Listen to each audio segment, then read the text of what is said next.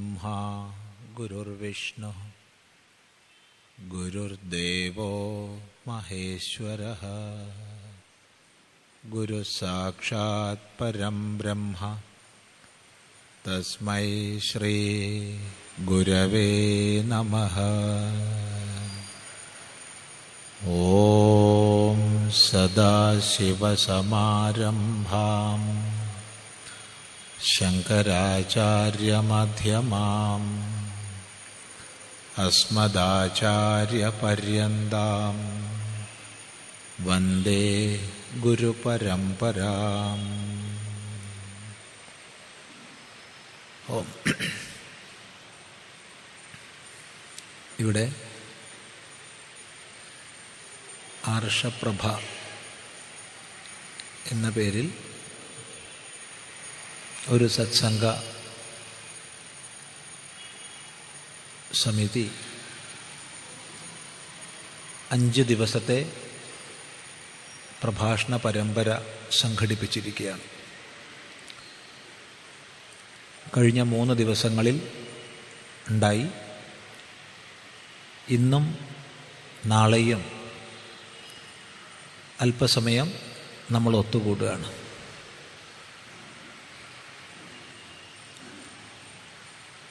ഇതിന് വിഷയം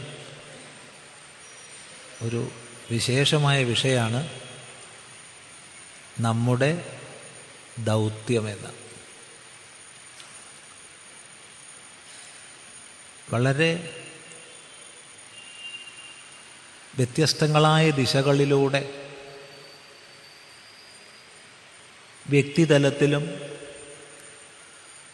വ്യത്യസ്തങ്ങളായ സാമാജിക തലങ്ങളിലും ഒക്കെ ഇരുന്ന് ചിന്തിക്കാവുന്ന വിഷയമാണ്.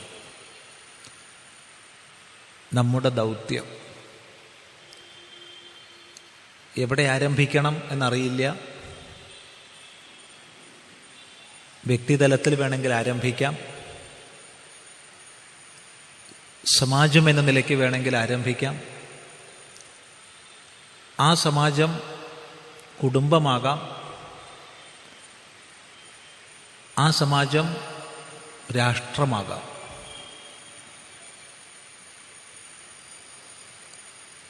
ഏതെങ്കിലും മൂല്യബോധത്തിന്റെ അടിസ്ഥാനത്തിൽ ഒന്നായി ചേർന്ന് നിൽക്കുന്ന ഏതൊരു സമാജത്തെയും പറഞ്ഞുകൊണ്ട് നമുക്ക് ചിന്തിക്കാം. എങ്കിലും സമാജത്തെയൊക്കെ ഉണ്ടാക്കുന്നത് വ്യക്തികളാണല്ലോ. വ്യക്തികൾ സമാജത്തെ സൃഷ്ടിക്കുന്നു. സമാജമാകുന്ന സമഷ്ടിയുടെ അംഗങ്ങളാണ് വ്യക്തികൾ. രണ്ട് നിലയ്ക്കും ചിന്തയാകാം. എങ്കിലും അടിസ്ഥാനപരമായി നമുക്കൊക്കെ ഓരോ വ്യക്തിത്വമുണ്ടല്ലോ. ആ വ്യക്തിത്വത്തെ പുലർത്തിക്കൊണ്ടാണല്ലോ നമ്മളൊക്കെ കഴിയുന്നത്. അതുകൊണ്ട് നമുക്കാദ്യം വ്യക്തിതലത്തിൽ അല്പം ചിന്തിച്ചിട്ടാവാം മറ്റു തലങ്ങളിലേക്ക് പോണത്. ഇവിടെ നമ്മുടെ ദൗത്യം ദൗത്യം എന്നുള്ള ശബ്ദത്തിന്റെ നിഷ്കർഷിച്ചുള്ള അർത്ഥത്തിലേക്കൊന്നും പോകുന്നില്ല. അങ്ങനെ പോകുമ്പോൾ അത് ദൂത്തിന്റെ ഭാവമാണ്. എന്തെങ്കിലും ഒരു സന്ദേശം കാര്യസാധ്യത്തിന് വേണ്ടി മറ്റൊരാളുടത്തേക്ക് പറഞ്ഞയക്കുമ്പോൾ അതാണ് ദൗത്യമാകുന്നത്. ഇവിടെ നമ്മൾ സാധാരണ വ്യാവഹാരിക ഭാഷയിൽ അത് സംസ്കൃതമായാലും മലയാളമായാലും സാധാരണ വ്യാവഹാരിക ഭാഷയിൽ നമ്മുടെ കർത്തവ്യം നമുക്ക് ചെയ്യാനുള്ളത് എന്നൊക്കെയുള്ള അർത്ഥത്തിലാണ് ദൗത്യശബ്ദം വിനിയോഗിക്കുന്നത്. എന്റെ ശുദ്ധമായ വ്യാകരണസിദ്ധമായ അർത്ഥത്തിലല്ല. മറിച്ച് നമുക്കൊക്കെ ഇവിടെ ചെയ്യാനുള്ള കർത്തവ്യം എന്ത്? എന്തെങ്കിലും ഒന്നുണ്ടോ വ്യക്തിതലത്തിൽ ഇത് നമുക്ക് അല്പം ആലോചിക്കാം. തുടക്കത്തിൽ പറഞ്ഞു തീർത്തും വ്യത്യസ്തങ്ങളായ ദിശകളിലൂടെ ചിന്തിക്കാൻ കഴിയുന്ന വിഷയമാണ് അതുകൊണ്ട് എത്ര പറഞ്ഞാലും പൂർത്തിയാവില്ല. എത്ര നമ്മൾ അധികം പറയുന്നോ അത്രയ്ക്ക് അത്രയ്ക്ക് ബാക്കിയുണ്ടാവും അതുകൊണ്ട് ഈ വിഷയത്തിൽ എന്ത് സംശയമുണ്ടെങ്കിലും എന്ത് വിശദീകരിക്കപ്പെടണം എന്ന് തോന്നുന്നുണ്ടെങ്കിലും ഒരു കഷ്ണം കടലാസിൽ കുറിച്ചു തരിക അറിയുന്നതാണെങ്കിൽ അവയ്ക്ക് മറുപടി പറയും. അറിയില്ലാച്ച സുഖം അറിയില്ല പറയാൻ. ഇവിടെ എനിക്കൊരു കർത്തവ്യമുണ്ട്. ഈ ജീവിതത്തിൽ എന്നാൽ ചെയ്യപ്പെടേണ്ടുന്ന എന്നാൽ നിർവഹിക്കപ്പെടേണ്ടുന്ന ചിലതൊക്കെയുണ്ട്. എന്നൊരു ധാരണയുള്ളവരെ ഈ വിഷയം ശ്രദ്ധിക്കേണ്ടതുള്ളൂ. അല്ലാത്തൊരാൾക്ക് ഈ വിഷയം പ്രസക്തമല്ല. നമുക്ക് എന്ത് ദൗത്യമുള്ളത് ഒരു ദൗത്യവും ഇല്ല പലപ്പോഴും ജീവിതത്തിൽ രണ്ട് സംഭവങ്ങൾ. ഒരു ജനനവും ഒരു മരണവും.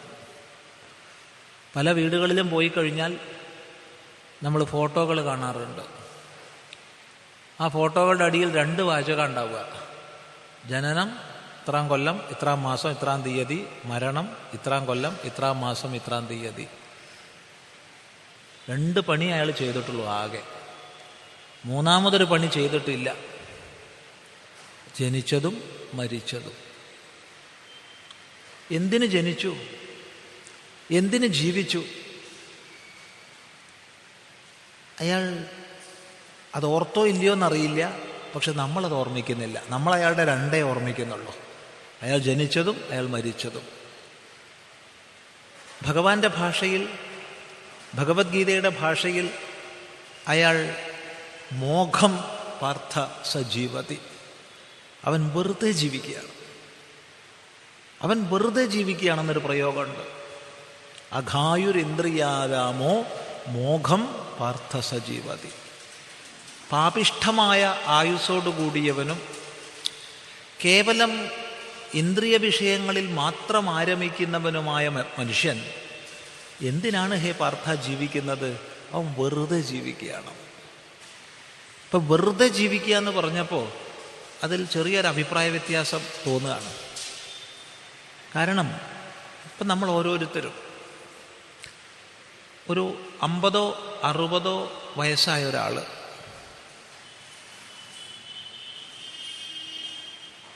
അല്ലെങ്കിൽ വേണ്ടില്ല കുറച്ചുകൂടി ഒന്ന് കൂട്ടിക്കളയാം. ഒരു എഴുപത് വയസ്സായ ഒരാൾ ഈ അറുപതോ എഴുപതോ വയസ്സായ ഒരാളോട് നമ്മൾ വലിയ വലിയ ഒരു അഞ്ചാറ് ലാറി ചൂണ്ടിക്കാണിച്ചിട്ട് ഇത്രയും ധാന്യം ഇത്രയും ധാന്യങ്ങൾ നീ ഭക്ഷിച്ചു തീർത്തിട്ടുണ്ടെന്ന് പറഞ്ഞാൽ ഏയ് ഞാൻ അത്രയ്ക്കൊന്നും കഴിച്ചിട്ടില്ല. ഞാൻ കുറച്ചേ കഴിക്കാറുള്ളൂ എന്നാ പറയുക. പക്ഷെ നമ്മൾ തന്നെ ഒന്ന് ഇരുന്ന് ഒരു ദിവസം മലയാളിയുടെ ഭക്ഷണ രീതി അനുസരിച്ച് എത്ര നേരം കഴിക്കും? അത് എത്ര ഗ്രാം ഉണ്ടാവും? ചിലരുടെ വിഷയത്തിൽ ഗ്രാം എന്നൊന്നും പറഞ്ഞാൽ പോരാ കിലോഗ്രാം തന്നെ പറയണം. കൂട്ടിക്കഴിഞ്ഞാൽ അതിനെ ഒരു മുന്നൂറ്ററുപത്തഞ്ച് കൊണ്ട് ഗുണിച്ചു കഴിഞ്ഞാൽ അതിനെ ഈ പറഞ്ഞ അറുപത് കൊണ്ട് ഗുണിച്ചു കഴിഞ്ഞാൽ വലിയ നാഷണൽ പെർമിറ്റ് ലോറികളിൽ വലിയ ലോറിയിൽ ഒരു ലോറി ധാന്യം വരും. ഒന്ന് കൂട്ടി നോക്കൂ. ഒരു പണിയാവട്ടെ എന്ന് പോയിട്ട്. അതെ. അതിന്റെ കൂടെ മറ്റു സാധനങ്ങളൊക്കെ ചേർത്ത് കഴിഞ്ഞാൽ എത്ര ലോറി വേണം? ഒരു ട്രെയിനൊക്കെ മുഴുവൻ വേണ്ടി വരും. ഒരാൾ കഴിച്ചു തീർത്ത ആഹാരം. ഇപ്പം നീ ജനിച്ചത് മുതൽ ഇതാ മരിക്കുന്നത് വരെ ഇത്രയും ആഹാരം കഴിച്ചു കഴിഞ്ഞു. ഇത് സ്ഥൂലമായത്. സൂക്ഷ്മമായതോ? നമ്മളൊരു ദിവസം ശ്വസിക്കുന്ന വായുവിന്റെ വില എത്രയാ? മെഡിക്കൽ ഓക്സിജൻ വ്യാപാരം ചെയ്യുന്നവരോട് പോയി ഒരു സിലിണ്ടറിന്റെ വില എത്രയെന്ന് ചോദിക്കുക. നമ്മളൊക്കെ ഒരു ദിവസം എത്ര വലിച്ചു കയറ്റുന്നുണ്ട് എന്ന് നോക്കുക. നമ്മൾ ആരും ഇതിന് വില കൊടുക്കാറില്ല. വില കണക്ക് കൂട്ടാറില്ല. പക്ഷേ നമ്മൾ ശ്വസിക്കുന്ന ഓക്സിജന്റെ വില കൂടി കൂട്ടിക്കഴിഞ്ഞാൽ എന്താണ് നമ്മുടെയൊക്കെ ഉപഭോഗം? വളരെ വിലമതിക്കാനാവാത്ത വസ്തുവാണ് വെള്ളം. നമ്മൾ ഉപയോഗിക്കുന്ന വെള്ളത്തിന്റെ കൂടി മാനം ചേർത്താൽ എത്രമാത്രം നമ്മൾ ഉപഭോഗിച്ചു? ഇത്രയ്ക്കൊക്കെ ഉപഭോഗിച്ച് തീർത്ത നമ്മൾ ഈ രണ്ട് പണി ചെയ്യാൻ വന്നവരാണോ? ചിന്തിക്കുക. ഇവിടെയാണ് ഐതരയ ഉപനിഷത്തിൽ അനേക ജീവസൃഷ്ടികളെക്കുറിച്ച് പറഞ്ഞ് ഓരോ ജീവസൃഷ്ടിയുടെയും പോരായ്മകളെ ചൂണ്ടിക്കാണിച്ച് അവസാനം മനുഷ്യ സൃഷ്ടിയെപ്പറ്റി പറഞ്ഞിട്ട് ഒരു വാക്യം ശ്രുതി ആവർത്തിക്കും. പുരുഷോ വാവ സുഹൃതം പുരുഷോ വാവ സുഹൃതം. ശ്രുതി ശബ്ദമയിയാണ്. എല്ലാ പദങ്ങളും ശ്രുതിക്ക് അധീനമാണ്. ശ്രുതിയിൽ പ്രായേണ ആവർത്തനം കുറവാണ്.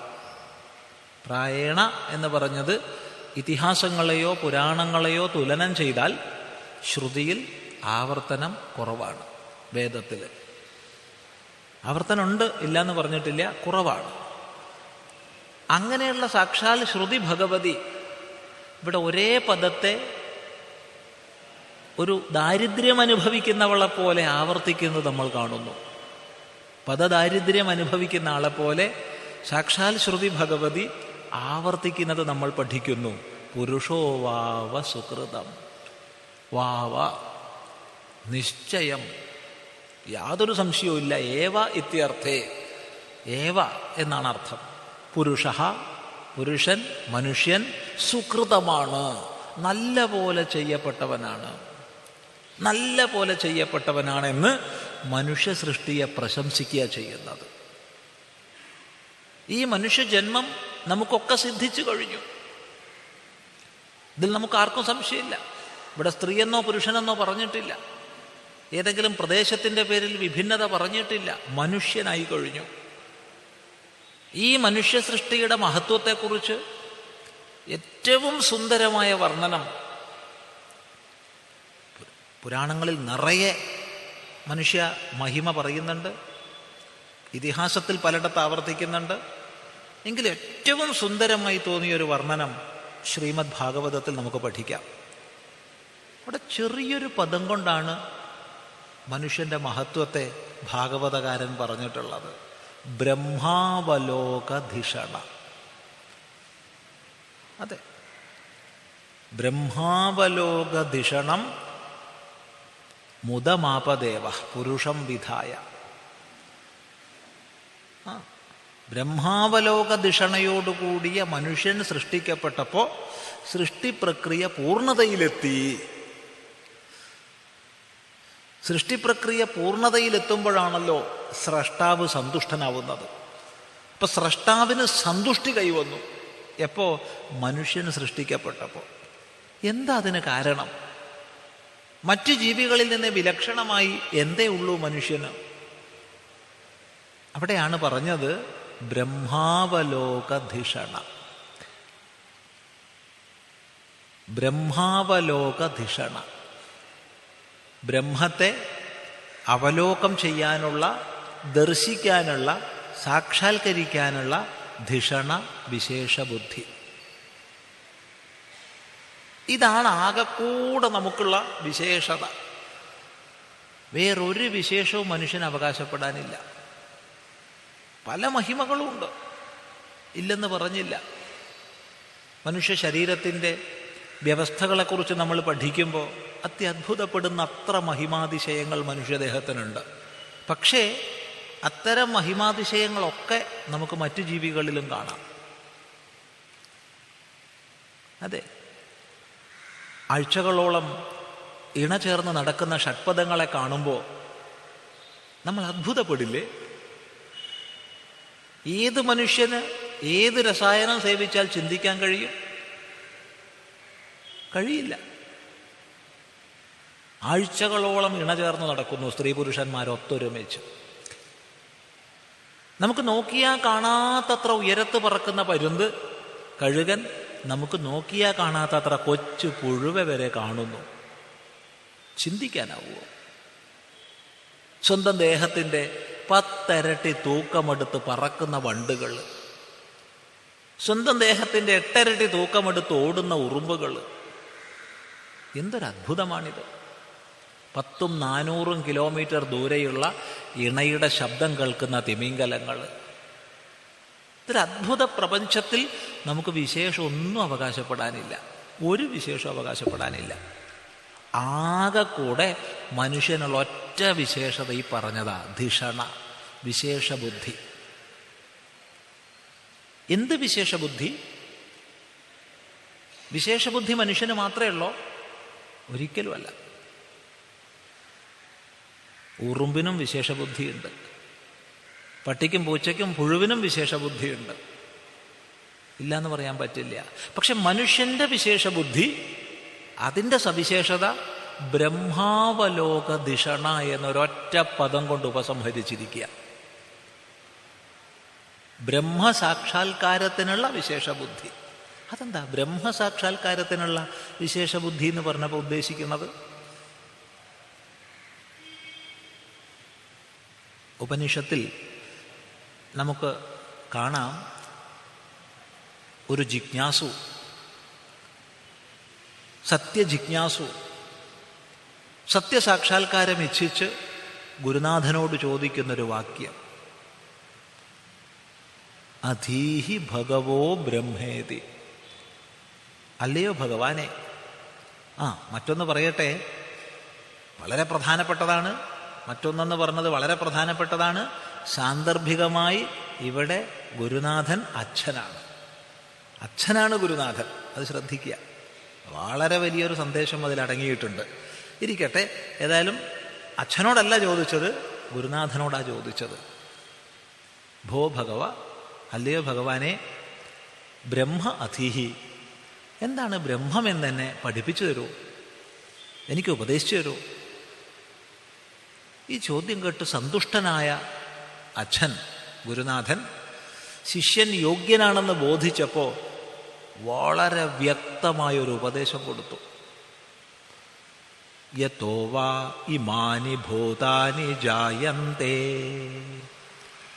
യേന ജാതാനി ജീവന്തി യത് പ്രയന്ത്യഭിസംവിശന്തി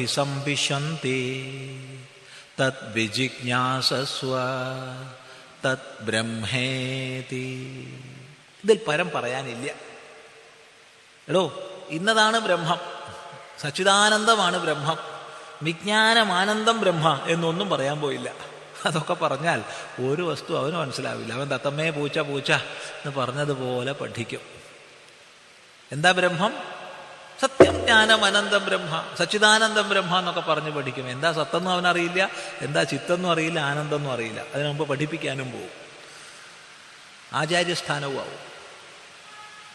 അതൊന്നും പറഞ്ഞില്ല. അങ്ങനെയൊക്കെ പറഞ്ഞു കൊടുത്താൽ അതാ കുഴപ്പം. അതുകൊണ്ട് ഗുരുനാഥൻ പറഞ്ഞു നീ നിന്റെ ചുറ്റുപാട് നോക്കൂ.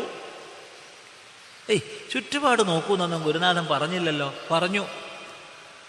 അതെവിടെ? യഥോവാ ഭൂതാനി ജായന്തേ എന്നല്ല ഗുരു പറഞ്ഞത്. യഥോവാ ഇമാനി ഭൂതാനി ജായന്തേ എന്നാണ്. ഇമാനി ഭൂതാനി ഈ ജീവജാലങ്ങൾ ഈ ഭൂതങ്ങളൊക്കെ ഈ സ്ഥാവര ജംഗമാത്മകമായ സകല വസ്തുക്കളും. അപ്പൊ ഈ എന്ന് പറഞ്ഞപ്പോൾ നമ്മുടെ ചുറ്റുപാട് കാണപ്പെടുന്ന അനന്ത വിശാലമായ വൈചിത്ര്യപൂർണമായ പ്രപഞ്ചത്തെ ചൂണ്ടിക്കാണിച്ചുകൊണ്ടാണ് പറയുന്നത് ഈ. ഈ ഭൂതങ്ങളൊക്കെ ഈ ജീവജാലങ്ങളൊക്കെ യഥോവാ ജായന്തേ എവിടെ നിന്നാണ് ജനിക്കുന്നത്?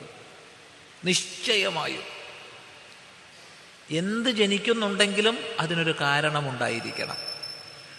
കാരണമില്ലാതെ കാര്യം ഉണ്ടാവില്ല നമ്മുടെ ഭാരതീയ ദർശനങ്ങൾ ഏത് ദർശനമോ ആയിക്കൊള്ളട്ടെ. വേദാന്തം എന്ന് മാത്രമൊന്നും പറയുന്നില്ല. ഏതൊരു ദർശനം പഠിക്കണമെങ്കിലും അടിസ്ഥാനമായി നമ്മൾ മനസ്സിലാക്കേണ്ടുന്ന ഒരു ആശയമാണ് കാര്യകാരണ ബന്ധം. കാര്യമുണ്ടെങ്കിൽ കാരണം ഉണ്ടായിരുന്നിരിക്കും. കാരണമില്ലാതെ കാര്യം ഉണ്ടാവില്ല ആകസ്മികം എന്നൊന്നില്ല. ഇത് അംഗീകരിച്ചാൽ മാത്രമേ ദർശന പഠനം മുന്നോട്ട് പോകൂ. അഥവാ ദർശനങ്ങൾ പഠിച്ചാൽ നമുക്കുണ്ടാവുന്ന അറിവിൽപ്പെട്ടതാണ് ഇത്. ആകസ്മികം എന്നൊന്നില്ല. കാര്യം കാരണം. ശ്രദ്ധിക്കുക. അപ്പോൾ ഈ കാണാകുന്ന സമസ്ത പ്രപഞ്ചത്തിനും ഒരു കാരണമുണ്ടായേ മതിയാവും. അതെന്താണ്? എന്താണെന്ന് അച്ഛൻ പറഞ്ഞു കൊടുക്കുന്നില്ല. എന്താണെന്ന് ഗുരുനാഥൻ പറഞ്ഞു കൊടുക്കുന്നില്ല. അതെന്താണ്? രണ്ട് ഏന ജാതാനി ജീവന്തി. യാതൊന്നിനെ കൊണ്ടാണോ ഈ ജനിച്ചവയൊക്കെ ജീവിക്കുന്നത്? ഞാനുണ്ട് നീയുണ്ട് അതുണ്ട് ഇതുണ്ട് എന്നൊക്കെ നമ്മൾ പറയുന്നുണ്ട്. ഉണ്ട് ഉണ്ട് എന്നുള്ളത് എല്ലാവരും പറയുന്നുണ്ട്.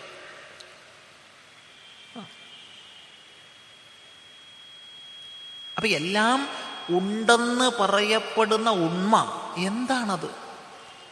എന്തിലാണ് എന്തിനാലാണ് എല്ലാം ഉള്ളതായി തീരുന്നത്? നമ്മളൊക്കെ പറയാറുണ്ട് ഞാനുണ്ട്.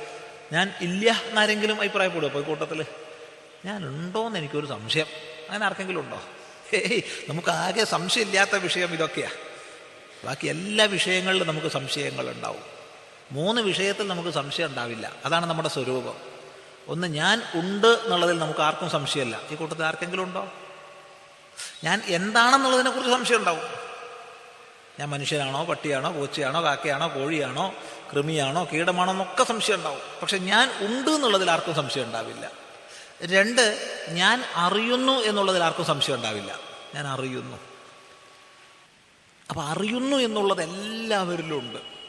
ചിലപ്പോൾ അത് അറിയുന്നില്ല എന്നുള്ളതായിരിക്കാം.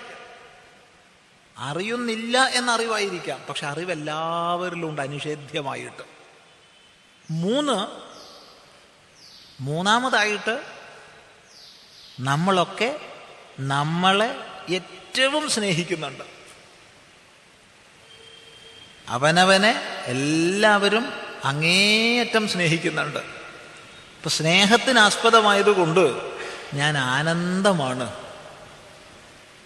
ഈ മൂന്ന് ബോധം എല്ലാവരിലും ഉണ്ട് സത്ത് ചിത്ത് ആനന്ദം. ഞാൻ സച്ചിദാനന്ദമാണ് എന്നുള്ളത് അല്പം വിചാരം ചെയ്താൽ എല്ലാവർക്കും സാക്ഷാത്കരിക്കാൻ കഴിയും. അതിൽ യാതൊരു സംശയമില്ല ഏറെയൊന്നും കാട് കയറുമൊന്നും വേണ്ട. കാവി ഉടുക്കുകയും വേണ്ട. മുട്ട വടിക്കുകയും വേണ്ട. ഒന്നിരുന്ന് വിചാരം ചെയ്താൽ മതി. ഞാൻ ആരാ എന്ന്. സച്ചിദാനന്ദ സ്വരൂപമാണ്. അതിൽ മാറ്റമില്ല. അപ്പോൾ ഇരിക്കട്ടെ നമുക്കിപ്പോൾ വിഷയത്തിലേക്ക് വരാം. ഇവിടെ സച്ചിദാനന്ദമൊന്നും പറയാൻ ഉദ്ദേശിച്ചിട്ടില്ല. ഇവിടെ സത്തേ പറയാൻ ഉദ്ദേശിച്ചിട്ടുള്ളൂ. ചിത്തു ആനന്ദം ഇപ്പം പറയാൻ ഉദ്ദേശിച്ചിട്ടില്ല. അപ്പം ഞാനുണ്ട് എന്ന് നമ്മളൊക്കെ അറിയുന്നു. എന്താണ് ഈ ഉണ്ടെന്നുള്ളത്? എന്തിനാലാണ് നമ്മളൊക്കെ ഉള്ളത്? എന്തിലാണ് നമ്മളൊക്കെ ഉള്ളത്? ഒരു നിമിഷം ചിന്തിക്കുക. അത് ചിന്തിക്കാനുള്ള പ്രേരണയാണ് ഏന ജാതാനി ജീവന്തി. എന്തിനെ കൊണ്ടാണ് ജനിച്ചവയൊക്കെ ജീവിക്കുന്നത്? ഗുരുനാഥൻ എന്നിട്ടും തൃപ്തിയായില്ല. മൂന്നാമത് പറയാണ് യത്രയന്തി അഭിസംവിശന്തി. നമ്മൾ സാധാരണ പറയാറുണ്ട് ഓ അയാൾ പോയിട്ടുവോ? അയാളെ കഥ കഴിഞ്ഞു. ഇനി ആ ചിദാനന്ദപുരസ്വാമിനെ കൊണ്ടുള്ള ഉപദ്രവമില്ല. അയാളെ കഥ കഴിഞ്ഞു. ഓ ശരി സമാധാനം. അപ്പം എന്തായി? ഇയാൾ എങ്ങോട്ടാണ് പോയത്? യത് പ്രയന്തി എന്തിലേക്ക് ചെന്ന് ചേരുന്നു? പോയി എന്നാ പറയാറ്. പോയി എന്ന് പറഞ്ഞാൽ എങ്ങോട്ടോ ആണല്ലോ പോയത്. എല്ലാവരും അങ്ങനെയാ പൊതുവെ പറയാറ് ഇല്ലേ? അയാൾ പോയി. പോയി കഴിഞ്ഞു. അയാളുടെ ശരീരം ഞാനിതാ കത്തിച്ചു കളഞ്ഞു അല്ലെങ്കിൽ കുഴിച്ചിട്ടു എന്തോ ചെയ്തു. അത് വേറെ വിഷയം. അപ്പം എന്ത് ചെയ്താലും കൊള്ളാം. ആശുപത്രി കൊടുത്താലും കൊള്ളാം എന്ത് ചെയ്താലും കൊള്ളാം. പക്ഷെ ആൾ പോയി. ആൾ പോയി കഴിഞ്ഞു. എങ്ങട്ടാ പോയേ? ഇത് വലിയൊരു പ്രശ്നമാണ് ഈ അന്വേഷണം എക്കാലവും മനുഷ്യ സമൂഹത്തിൽ ഉണ്ടായിട്ടുണ്ട് എത്രയന്തി അഭിസംവിശന്തി എന്തിലേക്കാണ് ചെന്ന് ചേരുന്നത്? ഇത്രയും പറഞ്ഞിട്ട് ഗുരുനാഥൻ പറയാണ് എടോ അതിന്റെ പേരാണ് ബ്രഹ്മം ഇല്ല പറഞ്ഞില്ല. അങ്ങനെ പറഞ്ഞാലും അത് ഉപനിഷത്തിന്റെ ഭാഷയാവില്ല. മറിച്ച് ഗുരു പറഞ്ഞത് തത് വിജിജ്ഞാസസ്വ. അതെന്താണെന്ന് അറിയുവാൻ നീ വിശേഷേണ ഇച്ഛിക്കൂ. എന്നോട് പറയാം. അതെന്താണെന്ന് അറിയുവാൻ നീ വിശേഷേണ ഇച്ഛിക്കൂ. എന്നിട്ടാണ് പറയുന്നത് തത് ബ്രഹ്മേതി. അതാണ് ബ്രഹ്മമെന്ന്. അപ്പൊ എന്താണ് ബ്രഹ്മമെന്ന ശിഷ്യന്റെ ചോദ്യത്തിന് മറുപടിയായിട്ട് ഗുരു പറഞ്ഞത്? സച്ചിദാനന്ദമാണ് ബ്രഹ്മമെന്നല്ല. ഈ പ്രപഞ്ചത്തിന്റെ മുഴുവൻ കാരണവും ഈ പ്രപഞ്ചത്തിന്റെ മുഴുവൻ അധിഷ്ഠാനവും ഈ പ്രപഞ്ചത്തിന്റെ മുഴുവൻ നിധനവും ഈ കാണാകുന്ന സകലത്തിനും കാരണവും അധിഷ്ഠാനവും നിധനവും എന്തോ അതെന്താണെന്ന് അറിയുവാൻ ഇച്ഛിക്കൂ. അതാണ് ബ്രഹ്മമെന്ന് ഉപദേശിച്ചു. അപ്പം നമുക്കിവിടെ ഒരു വാക്കിൽ ഒതുക്കാം. സർവകാരണം. അതെ. ഈ പറഞ്ഞ മൂന്നിനെയും നമുക്ക് എല്ലാം എന്തിൽ നിന്ന് ആവിർഭവിക്കുന്നുവോ എന്തിൽ നിലനിൽക്കുന്നുവോ എന്തിലേക്ക് വിലയിക്കുന്നുവോ എന്നുള്ള മൂന്ന് വാക്യങ്ങളെ നമുക്ക് ഒരു വാചകത്തിൽ ഒതുക്കാം. സർവകാരണം. അപ്പോൾ ഈ പ്രപഞ്ചത്തിന്റെ സർവകാരണം എന്താണ്? ബ്രഹ്മ അവലോകദിഷണ അതിനെ കണ്ടെത്താനുള്ള വിശേഷ ബുദ്ധി അതാണ് നമ്മുടെ കഴിവ്. അതെ. ഇപ്പം ഇവിടെ നമ്മൾ സംസാരിക്കുന്നു. അവിടെ നിങ്ങൾ അത് വർദ്ധിച്ച് കേൾക്കുന്നു. ഇത് രണ്ടും മനസ്സിലാക്കാൻ എല്ലാ ജന്തുക്കൾക്കും കഴിയും. ഇവിടെ പറയുന്നത് കേൾക്കാനും ചെവിയുള്ള എല്ലാവർക്കും കഴിയും. ശ്രോത്രേന്ദ്രിയമുള്ള എല്ലാ ജന്തുക്കൾക്കും സാധിക്കും. ഇവിടെ പറയുന്നതും കേൾക്കാം അവിടെ പറയണതും കേൾക്കാം. പക്ഷേ ഈ രണ്ടിനും ഇടയ്ക്ക് ഇതിനെ വർദ്ധിപ്പിക്കുന്ന എന്തോ ഉപകരണ വിശേഷമുണ്ട്. ഉണ്ടായിരിക്കണം എന്ന് മനസ്സിലാക്കാൻ കാരണത്തെ മനസ്സിലാക്കാൻ കാര്യത്തിലൂടെ കാരണത്തെ മനസ്സിലാക്കാൻ മനുഷ്യനെ കഴിയൂ. കാര്യത്തിലൂടെ കാരണത്തെ മനസ്സിലാക്കുക. എങ്കിൽ സർവകാരണമായ സത്യത്തെ സാക്ഷാത്കരിക്കാനുള്ള വിശേഷ ബുദ്ധിയാണ് നമ്മുടെ മഹത്വം. മറ്റൊന്നുമല്ല. വേറൊന്നുമില്ല. ഈ മഹത്വത്തോടു കൂടിയാണ് നമ്മളൊക്കെ ജനിച്ചിട്ടുള്ളത്. ഈ മഹത്വത്തെയാണ് ശ്രുതി വാഴ്ത്തിയത്. ഈ മഹത്വത്തെയാണ് ആചാര്യന്മാർ മുഴുവൻ വാഴ്ത്തിയത്. ദുർലഭം മാനുഷം ജന്മ. മനുഷ്യ ജന്മം അതീവ ദുർലഭമാണ്. എത്ര സ്ഥലങ്ങളിലാ പറഞ്ഞത്? നമ്മളതിന്റെ മൂല്യം മനസ്സിലാക്കുന്നുവോ? എന്നല്ല മനുഷ്യന്റെ മഹിമ മനുഷ്യജന്മത്തിന്റെ മഹിമ അത് വാക്കുകൊണ്ട് പറയാൻ കഴിയാത്തതാണ്. ശ്രുതി സാക്ഷാൽ ശ്രുതി ഒരിടത്ത് പറയുകയാണ് എപ്രകാരമാണോ കണ്ണാടിയിൽ സ്വച്ഛമായി തന്റെ പ്രതിബിംബത്തെ കാണാൻ കഴിയുന്നത് അതുപോലെ മനുഷ്യജന്മത്തിൽ തത്വജ്ഞാന സാമർഥ്യമുണ്ട്. യഥാദർശേ തഥാത്മനി. നമ്മൾ ദേവലോകത്തെയൊക്കെ വലിയ കേമമായി മനസ്സിലാക്കുന്നുണ്ട്. ഏയ് അവിടെയൊന്നും അത്രയ്ക്ക് ജ്ഞാനസാമർഥ്യമില്ല. യഥാപ്സു പരീപതദൃശേ ഗന്ധർവലോകേ. വെള്ളത്തിന്റെ ഉപരിതലത്തിൽ നിഴൽ കാണുന്ന പോലെയൊക്കെ ഗന്ധർവലോകത്തിലൊക്കെ ജ്ഞാനത്തിന് അധികാരമുള്ളൂ. ഛായാതപയോരിവ ബ്രഹ്മലോകേ. വെയിലും നിഴലും പോലെയേ ബ്രഹ്മലോകത്തിൽ പോലും ജ്ഞാനത്തിന് അധികാരമുള്ളൂ.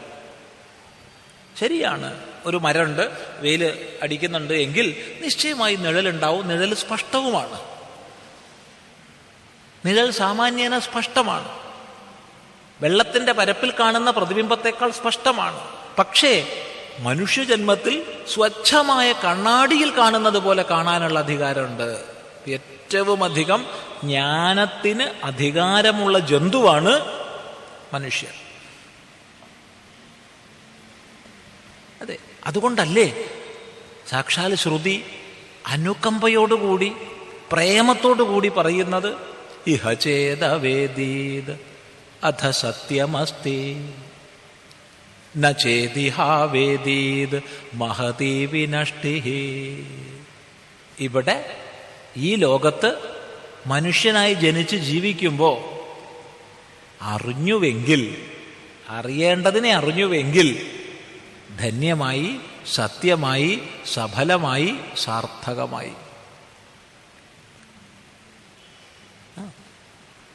അറിഞ്ഞില്ലെങ്കിലോ? അറിഞ്ഞില്ലെങ്കിൽ മറ്റൊന്നും പറയണില്ല. ന ചേതിഹാവേദീത് ഇവിടെ അറിഞ്ഞില്ലെങ്കിലോ മഹതീ വിനഷ്ടി അല്ലാത്ത പദപ്രയോഗമാ. അത് മഹതീ വിനഷ്ടി അത് മഹാവിനാശം നഷ്ടമായി പോയി. നഷ്ടക്കച്ചവടമായിപ്പോയി നമ്മൾ പലപ്പോഴും മറ്റ് ചമൽക്കാരങ്ങളിൽ പെട്ടുപോകുന്നവരാ. പല ചമൽക്കാരങ്ങളിൽ നമ്മൾ പെട്ടുപോകുന്നവരാ. പരമ്പരാഗതമായി ഗുരുനാഥന്മാർ പറഞ്ഞ് പറഞ്ഞ് പറഞ്ഞ് വന്ന് തലമുറകളായി പകർന്നു നൽകിയ ഒരു കഥ ഓർമ്മിക്കുകയാണ്. ഒരു മകൻ പഠിക്കാൻ വേണ്ടി പോയി ഗുരുനാഥന്റെ അടുത്ത്. അച്ഛൻ വളരെ പ്രതീക്ഷയോടുകൂടി അവനെ പറഞ്ഞയച്ചതാ. വലിയ ഗുരുനാഥനാ ബ്രഹ്മവിദ്യ ആചാര്യനാ. അങ്ങനെ പഠിച്ചു പഠിച്ച് അവൻ കുറേ കാലം ഉപാസനകളൊക്കെ ചെയ്ത് അങ്ങനെ കഴിഞ്ഞു. അങ്ങനെ വന്നപ്പോൾ അവന് ചില സിദ്ധിവിശേഷങ്ങൾ കിട്ടി. സിദ്ധിവിശേഷം വെച്ചാൽ ചില്ലറയൊന്നുമല്ല. ആകാശഗമനം. ആഗ്രഹിക്കണ പോലെ ആകാശത്തു കൂടെ പറക്കാം. ഇതാ സിദ്ധി. വലിയ അഭിമാനായി.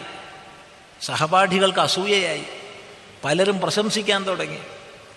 ഇങ്ങനെ പ്രശംസയും അസൂയാപാത്രവുമൊക്കെ ആയപ്പോൾ ഇയാൾ വളരെ അഭിമാനിച്ചു. എന്താ കഥ? ആകാശഗമനം എന്ന സിദ്ധിയാണ് എനിക്ക് കിട്ടിയിട്ടുള്ളത്. അപ്പോൾ ഗുരുനാഥൻ വിളിച്ചിട്ട് പറഞ്ഞു മകനെ നീ ഗുരുകുലത്തേക്കാൾ വലുതായിരിക്കുന്നു. അത്രയേ ഉള്ളൂ. ഒരിക്കലും നീ നശിച്ചുപോയി എന്നൊന്നും പറഞ്ഞില്ല. നീ മോശമായി എന്ന് പറഞ്ഞില്ല. നീ ഗുരുകുലത്തേക്കാൾ വലുതായിരിക്കുന്നു. എന്ന് പറഞ്ഞാൽ മനസ്സിലായാലും എന്താണ് എന്താ ഗുരുകുലത്തേക്കാൾ വലുതായി പറഞ്ഞ അർത്ഥം നിനക്ക് ഇവിടുന്ന് പോവാന്ന അർത്ഥം. അത്രയേ ഉള്ളൂ നിന്നോളം വലുപ്പം ഈ സ്ഥാപനത്തിനും എനിക്കൊന്നുമില്ല എന്നാണ്. അതോടുകൂടി അവൻ ആകെ അഭിമാനിച്ച് തിരിച്ചു വന്നു.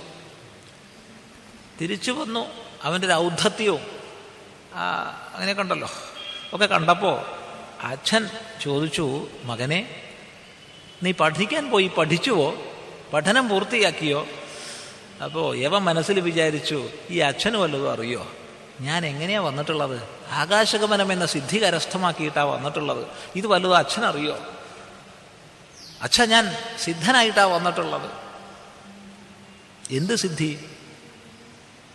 എനിക്ക് ആകാശത്തിലൂടെ പറക്കാൻ കഴിയും. അച്ഛൻ പറഞ്ഞു അത്രേ കഷ്ടമെന്ന്. അപ്പം മകൻ വിചാരിച്ചു ഇതെന്താ ഇത്? സഹപാഠികളെല്ലാം അസൂയപ്പെടുന്നു. ഗുരുനാഥൻ പോലും നീ ആശ്രമത്തെക്കാൾ വലുതായി എന്നാ പറഞ്ഞത്. എന്നിട്ട് അച്ഛൻ എന്താ കഷ്ടം എന്ന് പറയണത് ചിലപ്പോൾ ഞാൻ പോയിട്ട് പന്ത്രണ്ട് കൊല്ലം കഴിഞ്ഞു. ഈ കാലഘട്ടം കൊണ്ട് അച്ഛന് ചെവിയുടെ കേൾവി കുറച്ച് കുറഞ്ഞിട്ടുണ്ടാവും. അതായിരിക്കും കാരണം. അതുകൊണ്ട് അവൻ ഒച്ചത്ത് പറഞ്ഞു അച്ഛൻ ഞാൻ ആകാശഗമനം എന്നുള്ള സിദ്ധി നേടിയിട്ടാണ് വന്നത്. അച്ഛൻ പറഞ്ഞു മഹാകഷ്ടം. ഒരെത്തും പിടിയും കിട്ടുന്നില്ല. അവന് ക്ഷമ വിട്ടുപോയി. എന്താ അച്ഛൻ ഇങ്ങനെ പറയണത്? അല്ല എന്റെ മകൻ നാൽപ്പത്തിനാല് ലക്ഷം യോനികൾക്ക് താഴേക്ക് പോയല്ലോ എന്ന് ആലോചിച്ചിട്ടാ.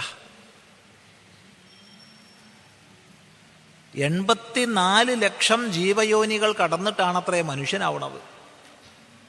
മനുഷ്യജന്മം ഏറ്റവും ഉത്കൃഷ്ടമാണെന്ന് പറഞ്ഞാൽ എൺപത്തിനാല് ലക്ഷം ജീവയോനികൾ.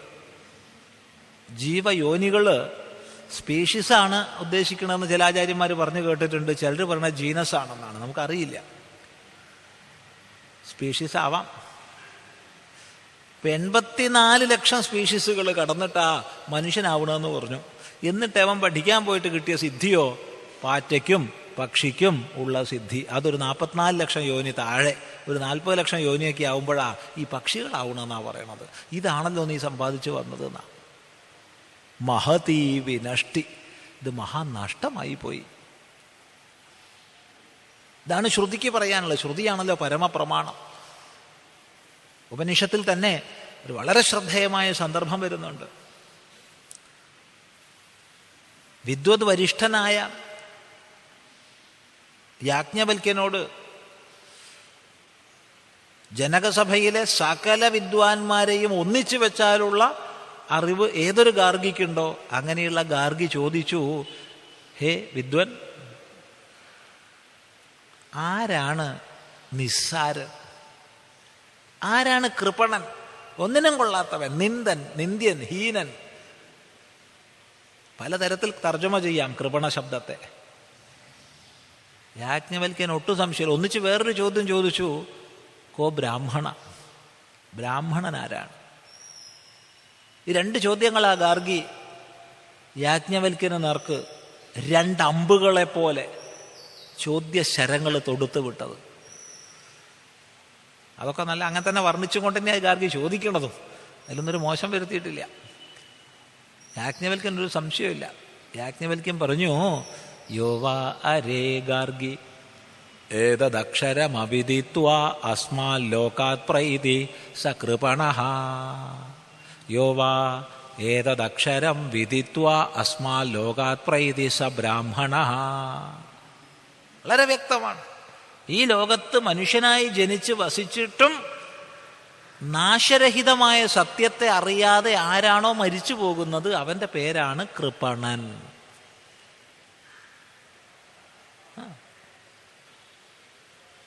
ഞാൻ കൃപണനാണെന്ന് സൂചിപ്പിച്ചുകൊണ്ടാണ് അർജുനൻ ഭഗവാനെ ശിഷ്യനായി പ്രാപിച്ചിട്ടുള്ളത്. കാർപ്പണ്യദോഷം ഉള്ളവനാണ് ഞാൻ. കാർപ്പണ്യം വെച്ചാൽ കൃപണന്റെ ഭാവം. കൃപണൻ അജ്ഞാനി. അജ്ഞാനിയുടെ ഭാവം അജ്ഞാനം. കാർപ്പണ്യം അജ്ഞാനം. ശ്രദ്ധിക്കുക. അപ്പൊ നിസ്സാരൻ ആരാന്ന് ചോദിച്ചപ്പോ സാംശയമില്ലാതെ യാജ്ഞവൽക്കൻ പറഞ്ഞത് മനുഷ്യനായി ജനിച്ച് വസിച്ചിട്ടും അറിയേണ്ടതിനെ അറിയാതെ പോകുന്നവനാരോ അവനാണ് നിസ്സാരൻ. അപ്പോൾ സാരമുള്ളവനോ ബ്രാഹ്മണനോ ആരാണോ ഈ ലോകത്ത് ജനിച്ച് ജീവിച്ചിട്ട് അറിയേണ്ടതിനെ അറിയുന്നത് അവനാണ് ബ്രാഹ്മണൻ. അക്ഷരത്തെ അറിയുന്നത് നാശരഹിതമായതിനെ അറിയുന്നത്. ഈയൊരു ജന്മം ഉത്കൃഷ്ടതമമായ ജന്മം നമുക്കൊക്കെ സിദ്ധിച്ചു. ഈ പരമമായ ജന്മത്തിലിരുന്നാ നമ്മൾ ചിന്തിക്കുന്നത് എന്താ നമ്മുടെ ദൗത്യമെന്ന്. ഇനിയിപ്പോൾ എന്താ ചിന്തിക്കാനുള്ളേ? അവിടെ ജനിച്ചു മരിച്ചാൽ പോരാ. ഇത്രയ്ക്കധികം വായുവും വെള്ളവും ഖരവസ്തുക്കളും ഉപയോഗിച്ച് നശിപ്പിച്ചാൽ പോരാ. നശിപ്പിക്കണില്ല അത് വേറെ വിഷയം. ഒരു വസ്തു നശിക്കണില്ല. ഇതൊരു ചാക്രിക ഗതിയിൽ തുടരുക തന്നെയാണ്. ഒന്നിനെ നശിപ്പിക്കാനൊന്നും നമുക്ക് കഴിയില്ല. ഒരു ഉപഭാവം മാറ്റുന്നു അത്രയും സാധിക്കുന്നുള്ളൂ. വേറൊന്നും കഴിയുന്നില്ല.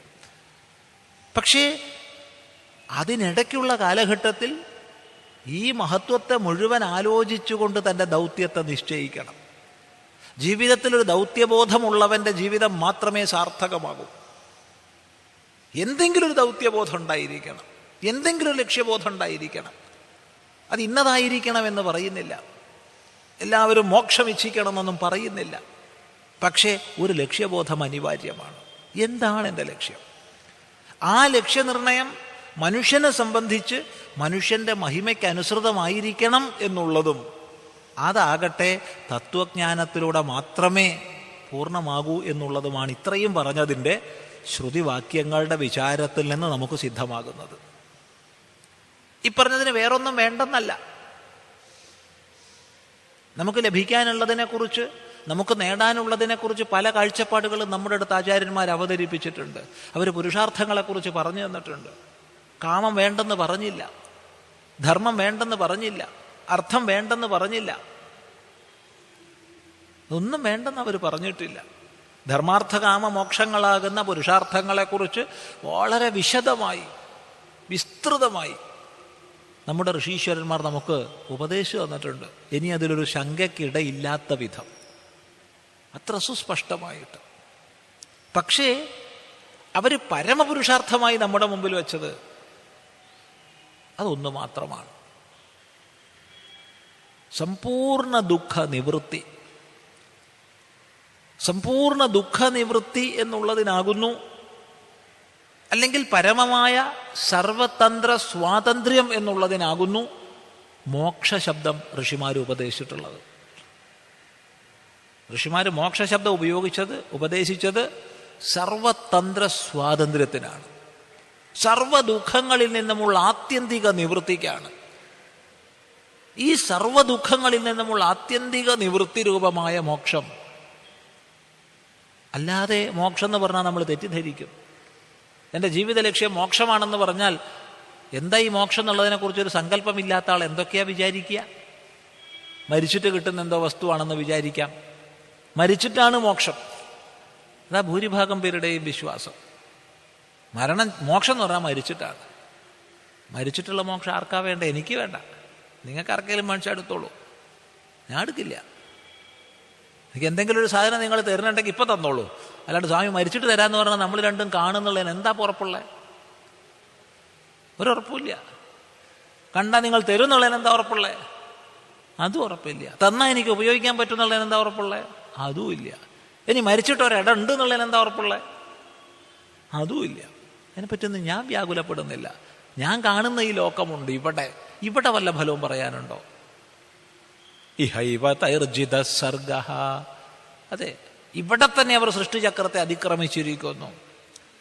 അത്രൈവ സർവേ പ്രവിലീയന്തി കാമാഹ. ഇവിടെ തന്നെ സകല കാമനകളെയും അവർ വിലയിപ്പിച്ചിരിക്കുന്നു.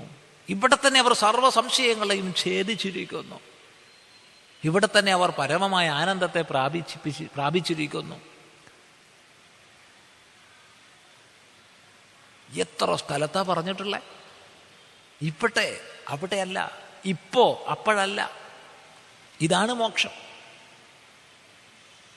അതുകൊണ്ട് ദേശാന്തരത്തിലോ കാലാന്തരത്തിലോ ഉള്ള മോക്ഷത്തെക്കുറിച്ച് ഞാൻ ചിന്തിക്കുന്നില്ല. അതിനെക്കുറിച്ച് ഞാൻ വ്യാകുലനല്ല.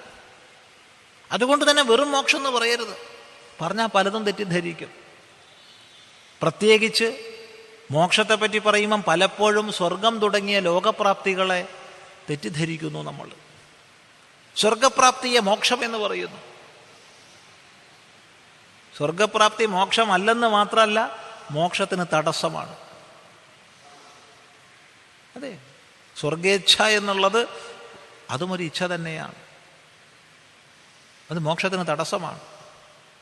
സുഖഭോഗങ്ങളിലുള്ള കാമനയാണ്. അതെ. അതുകൊണ്ട് മോക്ഷം എന്നുള്ള സാങ്കേതിക പദങ്ങളൊന്നും പറഞ്ഞതുകൊണ്ട് പ്രയോജനമില്ല. അതുകൊണ്ടാണ് അത് ഒഴിവാക്കി പറയുന്നത് സർവ ദുഃഖ നിവൃത്തി കാരണം ദുഃഖനിവൃത്തി എല്ലാവരും ഇച്ഛിക്കുന്നുണ്ട്.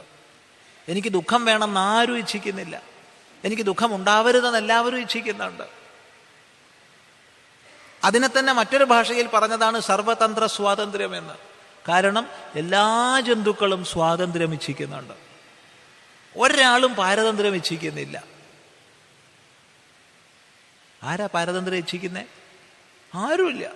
ഒരു ജന്തു ഇച്ഛിക്കുന്നില്ല എല്ലാ ജന്തുക്കൾക്കും അതൊരു ഏകകോശ ജീവിയാണെങ്കിലും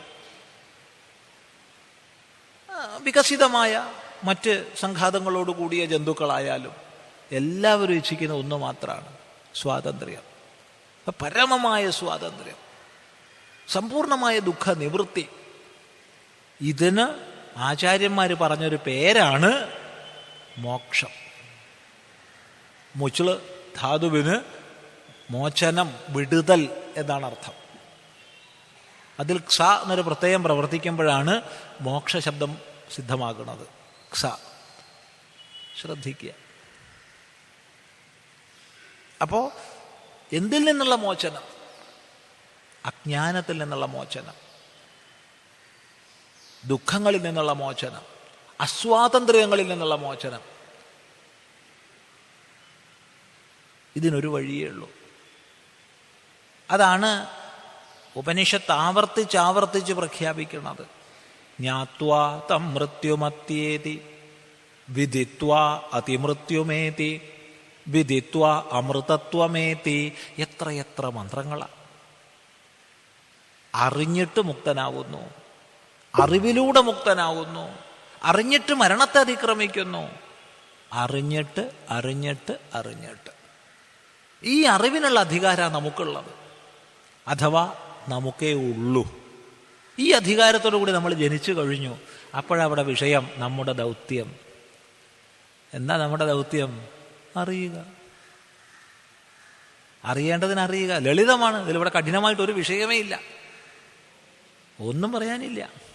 അറിയേണ്ടതിന് അറിയാം. ഈ അറിയേണ്ടതിന് അറിയാന്ന് പറയുമ്പോൾ നമ്മൾ നൂറുകൂട്ടം കാര്യങ്ങളെക്കുറിച്ച് അറിയുന്നുണ്ട്. അതൊക്കെ വേണം വേണ്ട എന്ന് പറഞ്ഞില്ല. ദിവസം കഴിയുന്തോറും അറിവിന്റെ ശാഖകൾ വിജ്ഞാനീയത്തിന്റെ മേഘകല്ലകൾ വിഭിന്നമായി വിസ്തൃതമായി വരികയാണ്. അതെ ഒരു പത്തോ മുപ്പതോ കൊല്ലം മുമ്പൊക്കെ ആണെങ്കിൽ പത്താം ക്ലാസ് കഴിഞ്ഞു പ്രീ ഡിഗ്രി കഴിഞ്ഞു പിന്നെ ഒന്നുകിൽ ബി എ പറയും. ബി എയിൽ എന്താ രണ്ടോ മൂന്നോ സ്ട്രീം ഉണ്ടാവും. ഒരു ഹിസ്റ്ററിയോ ഒരു എക്കണോമിക്സോ ഒരു ഇംഗ്ലീഷോ ഒരു മലയാളോ ഇതൊക്കെയുള്ളൂ പിന്നെന്താ പിന്നെ ഒരു ബി ബി എസ് സി ഉണ്ടാവും. എന്താ ബി എസ് സി എന്ന് പറഞ്ഞു കഴിഞ്ഞാൽ അതൊരു ബി എസ് സി ഒന്നുകിൽ മാത്തമാറ്റിക്സ് അല്ലെങ്കിൽ ബയോളജി അല്ലെങ്കിൽ ബോട്ടണി കഴിഞ്ഞു. പിന്നെ ഒരു ബികോമോ അതിലോട്ട് വിഭജനം പറയാനും ഉണ്ടായിരുന്നില്ല. പിന്നെയാ കുറച്ചൊക്കെ വിഭജനം വന്നേ. ഇപ്പോൾ കുട്ടികൾ പറഞ്ഞ ഓരോ കോഴ്സിന്റെ പേര് കേട്ടാലും മനസ്സിലാവില്ലേ? ഒരു വസ്തു മനസ്സിലാവണില്ല. എന്തൊക്കെയാ പേര് പറയണമെന്നാ ചിദാനന്ദപുരസ്വാമിക്ക് മാത്രമല്ല വലിയ വലിയ പ്രൊഫസർമാർ പറയേണ്ടത് ഇതിനൊന്നും പേര്. എനിക്കറിയില്ല കേട്ടോ. എന്തൊക്കെയാ പുതുതായിട്ട് വരുന്ന പേരുകൾ ഒന്നും മനസ്സിലാവും ഒരു ബ്രാഞ്ചിൽ തന്നെ വീണ്ടും വീണ്ടും വീണ്ടും വീണ്ടും ശാഖകളായി ഉപശാഖകളായി ചിഹ്നശാഖകളായിട്ട് അങ്ങനെ പോവുക. അതെ. ഇങ്ങനെ അറിവിന്റെ വൈവിധ്യങ്ങൾക്ക് പിന്നാലെ പോയി കഴിഞ്ഞാൽ വേണം വേണ്ടതാണ് തീർച്ചയായിട്ടും വേണം. ഒരിക്കലും വേണ്ടെന്ന് പറഞ്ഞില്ല സ്പെഷ്യലൈസേഷൻ വേണം. വിജ്ഞാനീയത്തിന്റെ സകല മേഖലകളിലും ഉയർന്ന അറിവ് നമുക്ക് വേണം. പക്ഷെ അവിടെ ഒരു ചോദ്യമുണ്ട്.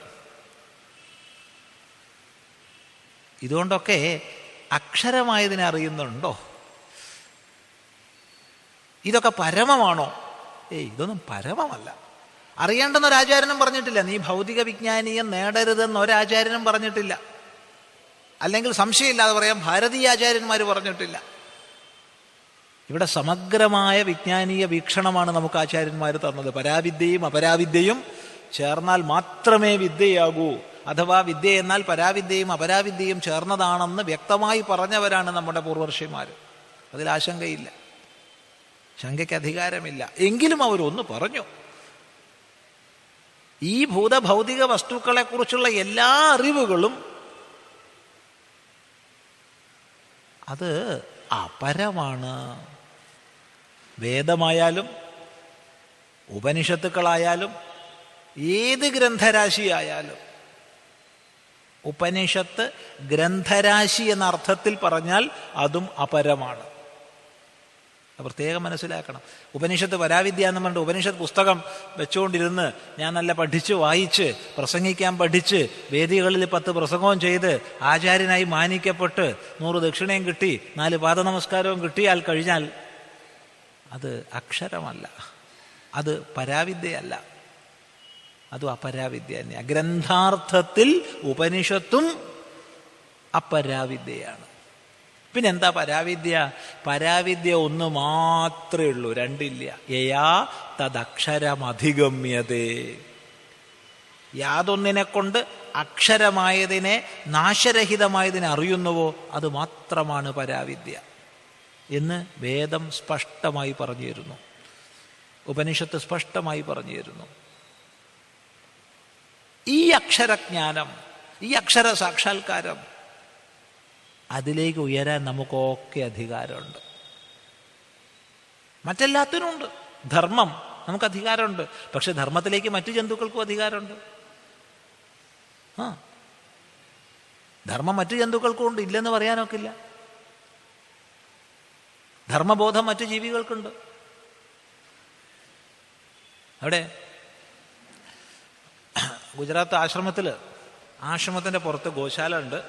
ആ ഗോശാലയുടെ മതിലിനപ്പുറത്ത് ഒരു മുസൽമാന്മാരുടെ കോളനിയാണ്. അവിടുത്തെ ഗുജറാത്തിലെ ഓറ സൊസൈറ്റി ഓറ വിഭാഗം എന്ന് പറഞ്ഞാൽ ബ്രാഹ്മണ സമൂഹത്തിൽ നിന്ന് മതം മാറിപ്പോയ മുസൽമാന്മാരാണ് ഓറ വിഭാഗം.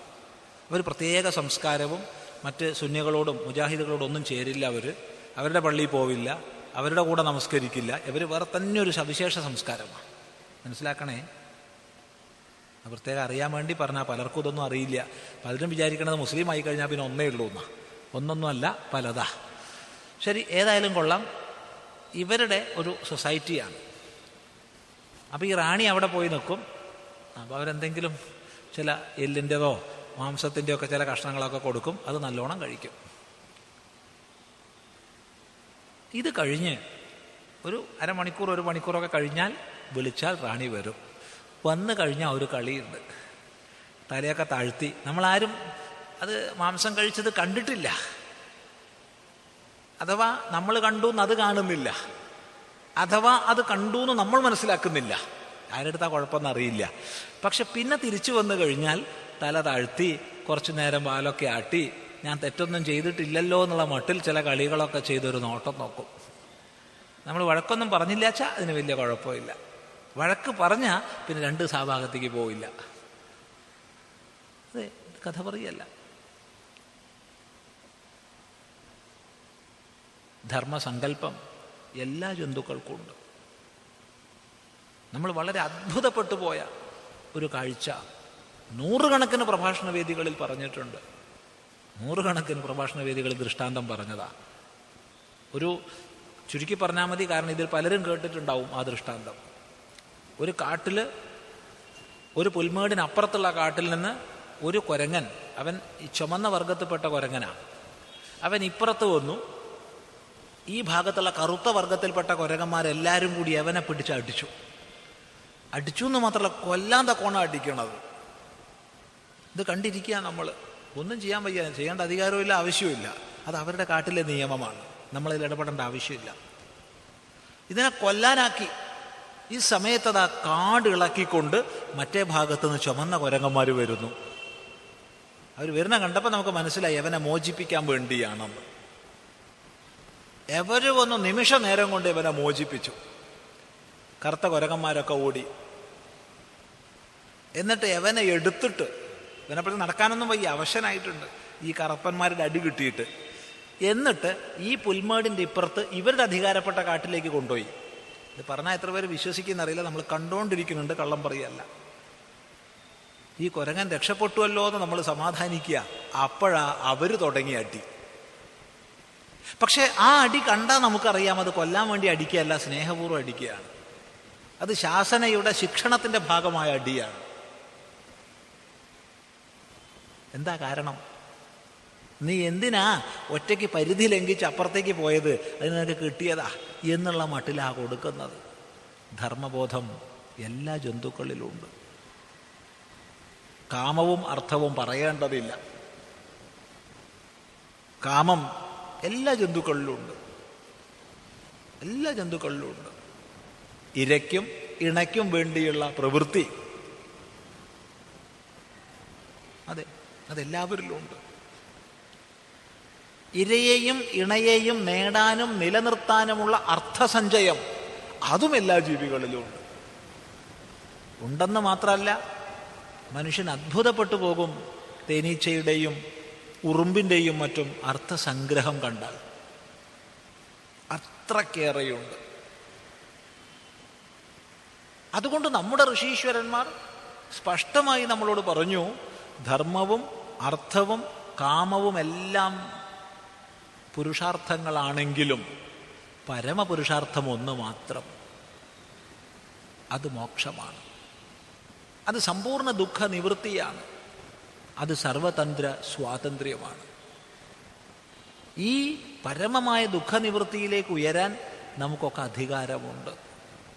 ഈ വസ്തുത വെളിപ്പെടുത്തുന്ന ശ്രുതി സ്മൃതി വാക്യങ്ങളെ അനാദികാലമായുള്ള ആചാര്യ പരമ്പരയുടെ ഉപദേശങ്ങളെ സർവോപരി നമ്മളെല്ലാം നിത്യവും ലോകത്തിൽ കണ്ടുകൊണ്ടിരിക്കുന്ന അനുഭവ വിശേഷങ്ങളെ വിലയിരുത്തിയിട്ട് ചിന്തിക്കുക എന്താണ് നമ്മുടെ ദൗത്യം?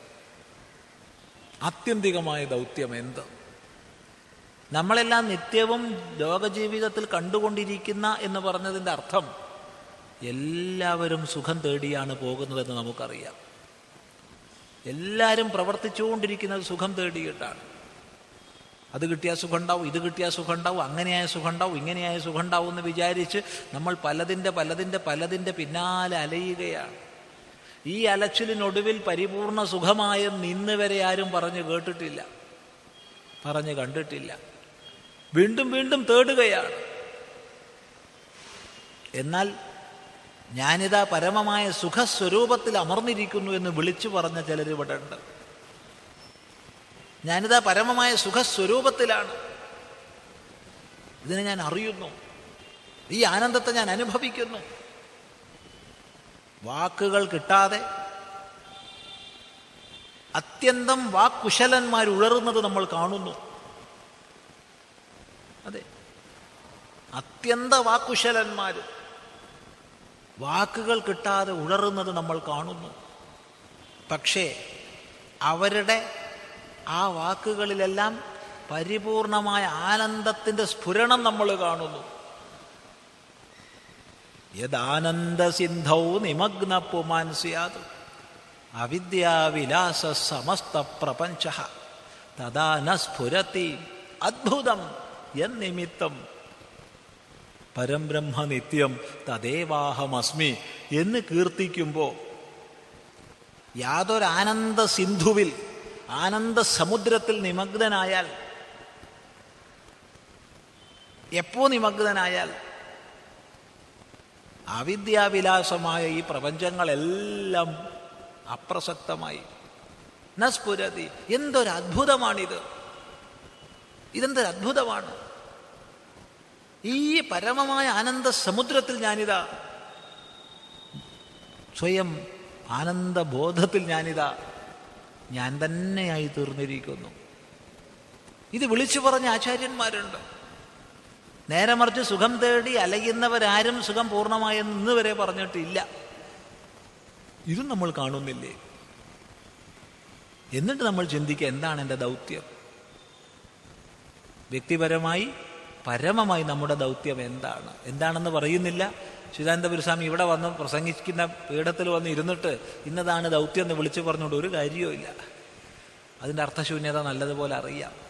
പക്ഷേ മനുഷ്യ ജീവിതത്തിന്റെ സവിശേഷത എന്തെന്നോർത്ത് നമുക്കുള്ളതും ഇല്ലാത്തതും മറ്റു ജീവികൾക്കുള്ളതും ഇല്ലാത്തതും എന്തെന്ന് ചിന്തിച്ച് ഈ ജന്മം സിദ്ധിച്ച നമ്മളെ സംബന്ധിച്ച് എന്താണ് പരമമായ ദൗത്യമെന്ന് ഓർമ്മിക്കുക. അവിടെ ജനനം ഇന്ന വർഷം മരണം ഇന്ന വർഷം എന്നല്ല. ജനനം എഴുതിക്കോട്ടെ വിരോധമില്ല. അവിടെ മരണം എഴുതപ്പെടരുത്.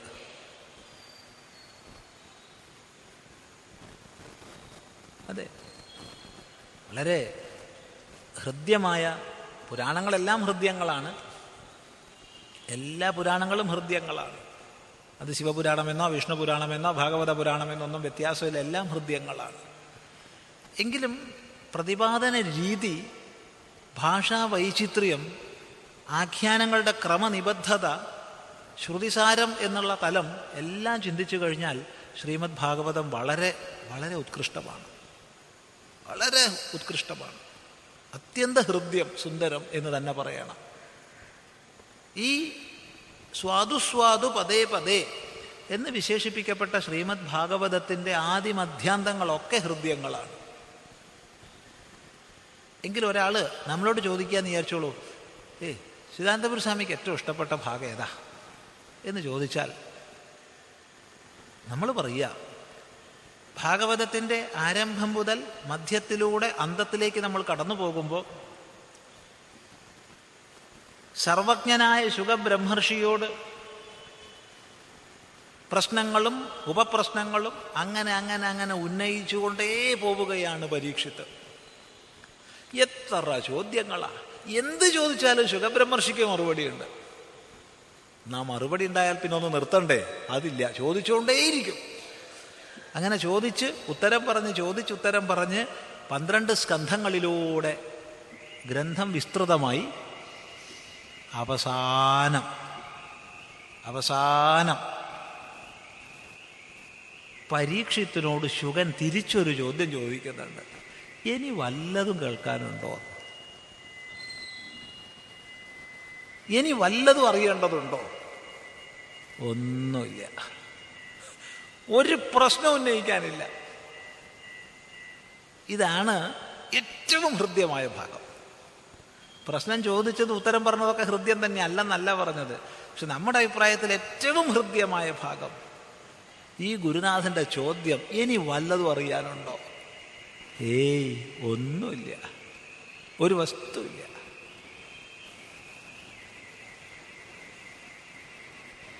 ശ്രദ്ധിക്കുക. ഉപനിഷത്തിൽ ആചാര്യം പറഞ്ഞു ഏതാവദേവാഹം ബ്രഹ്മവേദ. എടോ എനിക്ക് ഇത്രയേ അറിയുള്ളൂ കേട്ടോ ബ്രഹ്മത്തെക്കുറിച്ച്. ഈ നിങ്ങൾ ചോദിച്ചുല്ലോ വലിയ വലിയ കാര്യങ്ങളൊക്കെ? എന്താണ് ബ്രഹ്മം എന്നൊക്കെ പരമമായ സത്യമൊക്കെ നിങ്ങൾ ചോദിച്ചുല്ലോ അത് ഞാൻ പറഞ്ഞു തന്നു. ഇത്രയേ എനിക്കറിയുള്ളൂ എന്നിട്ട് പറഞ്ഞു നാത പരമസ്തി ഇതിനപ്പുറത്തൊന്ന് ഇല്ല. ശ്രദ്ധിക്കുക. ഇതിനപ്പുറത്തിനി ഇല്ല ഈ അപ്പുറത്തൊന്നില്ലാത്ത അറിവിലേക്ക് ഉയരാൻ നമുക്കൊക്കെ അധികാരമുണ്ട്. അധികാരം ഉണ്ടായിട്ട് എന്താ കാര്യം? നമുക്കിപ്പോൾ അവിടെ ഇരിക്കുന്ന അധികം ആൾക്കാർക്കും ഇന്ത്യൻ പ്രസിഡന്റ് ആവാൻ അധികാരമുണ്ട്. ഇല്ലേ? ഉണ്ട്. അധികാരമില്ലായ്മയൊന്നുമില്ല. അധികാരമുണ്ട് അധികാരമുണ്ടെന്ന് പറഞ്ഞിരുന്നുകൊണ്ട് ഒരു കാര്യമില്ല ഇവിടെ ഏറ്റവും അധികം പ്രാവശ്യം പറഞ്ഞ വാക്ക് അതായിരിക്കാം. അധികാരമുണ്ട് അധികാരമുണ്ടെന്ന്. അതുകൊണ്ട് ഒരു കാര്യവുമില്ല. പക്ഷേ അതറിഞ്ഞ് അത് മനുഷ്യജന്മത്തിന്റെ മഹിമയാലാണെന്നും ആ മഹിമയെ പ്രാപിക്കുന്നതാണ് സാഫല്യമെന്നും അറിഞ്ഞ് നമുക്ക് സ്വയം കൃതാർത്ഥതയിലേക്ക് ഉയരാൻ കഴിഞ്ഞാൽ അതല്ലേ നമ്മുടെ ജീവിതത്തിന്റെ വൈയക്തിക തലത്തിലുള്ള ദൗത്യം? ഇതും പറഞ്ഞ് പിരിഞ്ഞു പോയത് കൊണ്ട് കാര്യമില്ല. കാരണം നമ്മൾ ജീവിക്കുന്നത് ഒരു സമാജത്തിലാണ്. ആ സമാജം കുടുംബമാകാം ആ സമാജം രാഷ്ട്രമാകാം ആ സമാജം മറ്റു പലതുമാകാം ഇപ്പം സാമാജികമായി നമുക്ക് ചില ദൗത്യങ്ങളുണ്ട്. അതിനെക്കുറിച്ച് നമ്മൾ ചിന്തിക്കണം. നിശ്ചയമായും നാളെ അല്പസമയം ചിന്തിക്കാം. എന്തെങ്കിലും സംശയങ്ങൾ ഉണ്ടെങ്കിൽ ചോദിച്ചാൽ അറിയുന്നതാണെങ്കിൽ പറയാം. എന്തെങ്കിലും ഉണ്ടെങ്കിൽ ഇവിടെ ഒരു കടലാസ് കിട്ടിയിട്ടുണ്ട്. ശരി എന്തെങ്കിലും സംശയങ്ങൾ ഉണ്ടെങ്കിൽ ആവാം. മനുഷ്യജന്മത്തിൽ അധർമ്മത്തിന്റെ അളവ് കൂടിയ കർമ്മങ്ങൾ ചെയ്താൽ മറ്റു ജീവികളായി പുനർജനിക്കുമോ? ആ അധർമ്മത്തിന്റെ അളവ് കൂടിയാൽ മനുഷ്യനായിട്ട് തന്നെയല്ലേ പിന്നെ ജനിക്കേണ്ടത്? ഇല്ലേ? എന്താ അഭിപ്രായം? അതേന്നാ തോന്നണേ. കാരണം ഈ മനുഷ്യജന്മത്തിലെല്ലാം ഉണ്ടേ എല്ലാ മൃഗയോനികളുടെ എല്ലാ പക്ഷിയോനികളുടെ എല്ലാ തിര്യക് ജന്തുക്കളുടെ ഭാവങ്ങളും ഒന്നിച്ച് സമ്മേളിച്ച രൂപമാണ് ഈ മനുഷ്യരൂപം മനുഷ്യജന്മം. അതിലല്ലാണ്ട് അപ്പോൾ ഈ അധർമ്മത്തിന്റെ അളവ് കൂടിയാൽ മറ്റ് ജീവികളായി പുനർജനിക്കുമോ എന്ന് ചോദിച്ചാൽ ശരിയാണ് മറ്റ് ജീവികളായിട്ട് പുനർജനിക്കാം. അത് ഏതുവരെ ആവാം എന്ന് ചോദിച്ചാൽ യോനി മന്യേ പ്രപദ്യന്തേ ശരീരത്വായ ദേഹിന സ്ഥാണുമന്യേനു സംയന്തി. യഥാ കർമ്മ യഥാശ്രുതം വ്യക്തമായി ഉപനിഷത്ത് പറഞ്ഞു തരും. ചിലർ യോനിം ജന്മസ്ഥാനത്തെ പ്രപദ്യന്തെ പ്രാപിക്കുന്നു. എന്തിന്? എന്തിനാ ജന്മസ്ഥാനത്തെ പ്രാപിക്കുന്നത്? ശരീരത്വായ ശരീരഭാവായ ശരീരസ്വീകരണത്തിന് വേണ്ടി. സ്ഥാണുമന്യേനു സംയന്തി. എന്നാൽ വേറെ ചിലരാകട്ടെ സ്ഥാവരഭാവത്തെ പ്രാപിക്കുന്നു. വൃക്ഷം തുടങ്ങിയവ പുൽക്കൊടികൾ ഒക്കെ ആയിട്ട് ജനിക്കുന്നു. എന്തിന്റെ അടിസ്ഥാനത്തിലാണ് ഇത്? ചിലർ മനുഷ്യന്മാരായി ജനിക്കുക ചിലർ മരങ്ങളായി ജനിക്കുക ചിലർ പുൽക്കൊടികളായി ജനിക്കുക. എന്തിന്റെ അടിസ്ഥാനത്തിലാ? ശ്രുതിക്ക് ഒരു സംശയവുമില്ല യഥാകർമ്മ യഥാശ്രുതം. എങ്ങനെ കർമ്മങ്ങളെ ചെയ്തുവോ എങ്ങനെ ശാസ്ത്രാദി ശ്രവണം ചെയ്ത് സംസ്കാരത്തെ ആർജിച്ചുവോ അതിനനുസരിച്ച്. അപ്പോൾ ഇവിടുത്തെ ചോദ്യം അനുസരിച്ച് ഉത്തരം പറഞ്ഞാൽ അധാർമിക കർമ്മങ്ങളെ കൂടുതൽ ചെയ്യുമ്പോൾ മറ്റ് അധപ്പതിച്ച യോനികളിലേക്ക് ജനിക്കുമോ? തീർച്ചയായിട്ടും ജനിക്കും. പക്ഷേ അത് മനുഷ്യനായിട്ടും ആവാം. മനുഷ്യരൂപത്തിൽ പലതരം ജന്തുക്കളായിട്ട് നമ്മൾ ജീവിക്കുന്നുണ്ട്. മനുഷ്യരൂപത്തിൽ മൃഗങ്ങളായിട്ട് ജീവിക്കുന്നുണ്ട് മനുഷ്യരൂപത്തിൽ വൃക്ഷങ്ങളായി ജീവിക്കുന്നുണ്ട് ഒക്കെ ഉണ്ട് അതും ആവാം. ആയിക്കൂടാന്ന് പറയാൻ വയ്യ. പക്ഷെ ഒന്ന് പറയാം. പുണ്യേന പുണ്യം പാപേന പാപം ഉപാഭ്യാമേവ മനുഷ്യലോകം. മനുഷ്യന്റെ ജീവിത അനുഭവങ്ങൾ സിദ്ധമാകണമെങ്കിൽ മനുഷ്യരൂപത്തിലായതുകൊണ്ട് മനുഷ്യന്റെ ജീവിതാനുഭവം എന്ന് പറയാൻ പറ്റില്ല. അത് പ്രത്യേകം ശ്രദ്ധിക്കുക. മനുഷ്യ ലോകം എന്നാ ശ്രുതി പറഞ്ഞത്? മനുഷ്യ ജന്മം എന്നല്ല ഉപാഭ്യാമേവ മനുഷ്യലോകം. ലോകം എന്ന് പറഞ്ഞാൽ ലോക്യത്തെ ദൃശ്യത ഇതി ലോകം. ഭുജ്യത ഇതി ലോകം. കാണപ്പെടുന്നത് അനുഭവിക്കപ്പെടുന്നതാണ് ലോകം. അപ്പം മനുഷ്യന് ഉചിതമായ അനുഭവ മേഖലകൾ ലഭിക്കണമെങ്കിൽ പുണ്യപാപങ്ങളുടെ സമ്മിശ്രഭാവത്തിലാണ്. പാപകർമ്മങ്ങളുടെ ആധിക്യത്തിൽ മനുഷ്യ യോനിയിൽ ജനിച്ചാലും മനുഷ്യ ലോകം ഉണ്ടാവില്ല. അസുരലോകങ്ങളൊക്കെ ആയിരിക്കും മറ്റു ജന്തുലോകങ്ങളായിരിക്കും. അത് ഓരോരുത്തർ ഏത് ഭോഗത്തിന്റെ പിന്നാലെയാ പോണത് എന്ന് വിലയിരുത്തിയിട്ട് വേണം മനുഷ്യലോകമാണോ അല്ലയോ എന്ന് വിലയിരുത്തേണ്ടത്. അതുകൊണ്ട് ചോദ്യത്തിന് ഒറ്റ വാക്കിൽ മറുപടി കർമ്മത്തിനനുസരിച്ച് പല ജന്മങ്ങളെ പ്രാപിക്കും എന്നുള്ളതാണ്. സ്വാമി ഭാരതത്തിലെ യുവാക്കളെ ഏറെ ആകർഷിച്ച വ്യക്തിത്വമാണ് ഭഗത് സിംഗ്. തീർച്ചയായിട്ടും. ഭഗത് സിംഗിനെ പോലുള്ളവർ ഭാരതത്തിലെ യുവാക്കളുടെ ആകർഷണവും ആവേശവും ആവണം. രാഷ്ട്ര സ്വാതന്ത്ര്യത്തിന് വേണ്ടി ആത്മാഹുതി ചെയ്ത അത്തരം മഹാത്മാക്കളെ നമ്മൾ സദാ ഓർമ്മിക്കുകയും നമിക്കുകയും വേണം. നമ്മുടെ എല്ലാ ആദരവുകളും അവരുടെ പാദങ്ങളിൽ സമർപ്പിക്കണം. അവിടെയാണ് ഈ എഴുതിയാളുടെ സംശയം. പക്ഷെ അദ്ദേഹം വേദങ്ങളുടെ അടിത്തറകളെ അന്വേഷിച്ചതായി കേട്ടിട്ടില്ല. ഇത്തരം വ്യക്തികളെയും നമുക്ക് മാതൃകയാക്കിക്കൂടെ? തീർച്ചയായിട്ടും. അതാണല്ലോ പറഞ്ഞത് അദ്ദേഹത്തെ ആദരിക്കണം. എല്ലാവരും വേദം പഠിച്ചോളണം എന്നാരും പറഞ്ഞിട്ടില്ല. എല്ലാവരും വേദം അന്വേഷിച്ചോളണം എന്നാരും പറഞ്ഞിട്ടില്ല. പക്ഷേ ഒന്ന് പറയാം. നമുക്ക് ഉദാത്ത മാതൃകകളായി നമ്മുടെ മുമ്പിൽ ഏത് മേഖലയിൽ വിരാജിക്കുന്നവരായാലും ആവർത്തിക്കുന്നു. ഉദാത്തമായ മാതൃകയായി നമ്മുടെ മുമ്പിൽ ഏത് മേഖലകളിൽ വിരാജിക്കുന്നവരായാലും അത് തത്വചിന്തയുടെ തന്നെ ആയിക്കൊള്ളണമെന്നില്ല. അത് ചിത്രകലയുടേതായിക്കൊള്ളണമെന്നില്ല. അത് സാഹിത്യത്തിന്റെതായിക്കൊള്ളണമെന്നില്ല. അത് രാഷ്ട്രതന്ത്രത്തിന്റെതായിക്കൊള്ളണമെന്നില്ല. കച്ചവടത്തിന്റെതായിക്കൊള്ളണമെന്നില്ല. കൃഷിയുടേതായിക്കൊള്ളണമെന്നില്ല. ഏത് മേഖലയായാലും അതിലെല്ലാം മാതൃകയായി തീർന്നവർ വേദോപദേശത്തിന്റെ ഏതെങ്കിലുമൊക്കെ അംഗങ്ങളെ അവരുടെ ജീവിതത്തിലൂടെ പ്രകടിപ്പിച്ചിട്ടുണ്ടാവും. സംശയമില്ല. അവർ വേദം പഠിച്ചു എന്നല്ല ഈ പറഞ്ഞതിന്റെ അർത്ഥം. അവർ വേദത്തിലെ സത്യാന്വേഷണം ചെയ്തു എന്നല്ല ഈ പറഞ്ഞതിന്റെ അർത്ഥം. പക്ഷെ ഉദാത്തമായൊരു ഭാവം വലിയൊരു ലക്ഷ്യബോധം ആ ലക്ഷ്യത്തിനായി കൊണ്ട് സമർപ്പിതമായ ജീവിതം അതവർ പ്രദർശിപ്പിച്ചു. അപ്പൊ വേദത്തിന്റെ സാരം അഥവാ താത്പര്യം ഏത് മേഖലകളിലുള്ള മഹാപുരുഷന്മാരിലും നമുക്ക് കാണാൻ കഴിയും. അല്ലാതെ എല്ലാവരും വേദാന്വേഷികളാവണം എല്ലാവരും വേദപഠിതാക്കളാവണം എന്നൊന്നും പറഞ്ഞിട്ടില്ല. വ്യത്യസ്ത മേഖലകളിൽ നമുക്ക് ഉയരാൻ സാധിക്കണം. എല്ലാവരും വേദം പഠിച്ചിരുന്നാൽ ശരിയാവില്ല. എല്ലാവരും വേദം പഠിച്ചിരുന്നാൽ ശരിയാവില്ല. വ്യത്യസ്ത മേഖലകളിൽ നമുക്ക് ഉയരാൻ സാധിക്കണം വ്യത്യസ്ത മേഖലകളിൽ.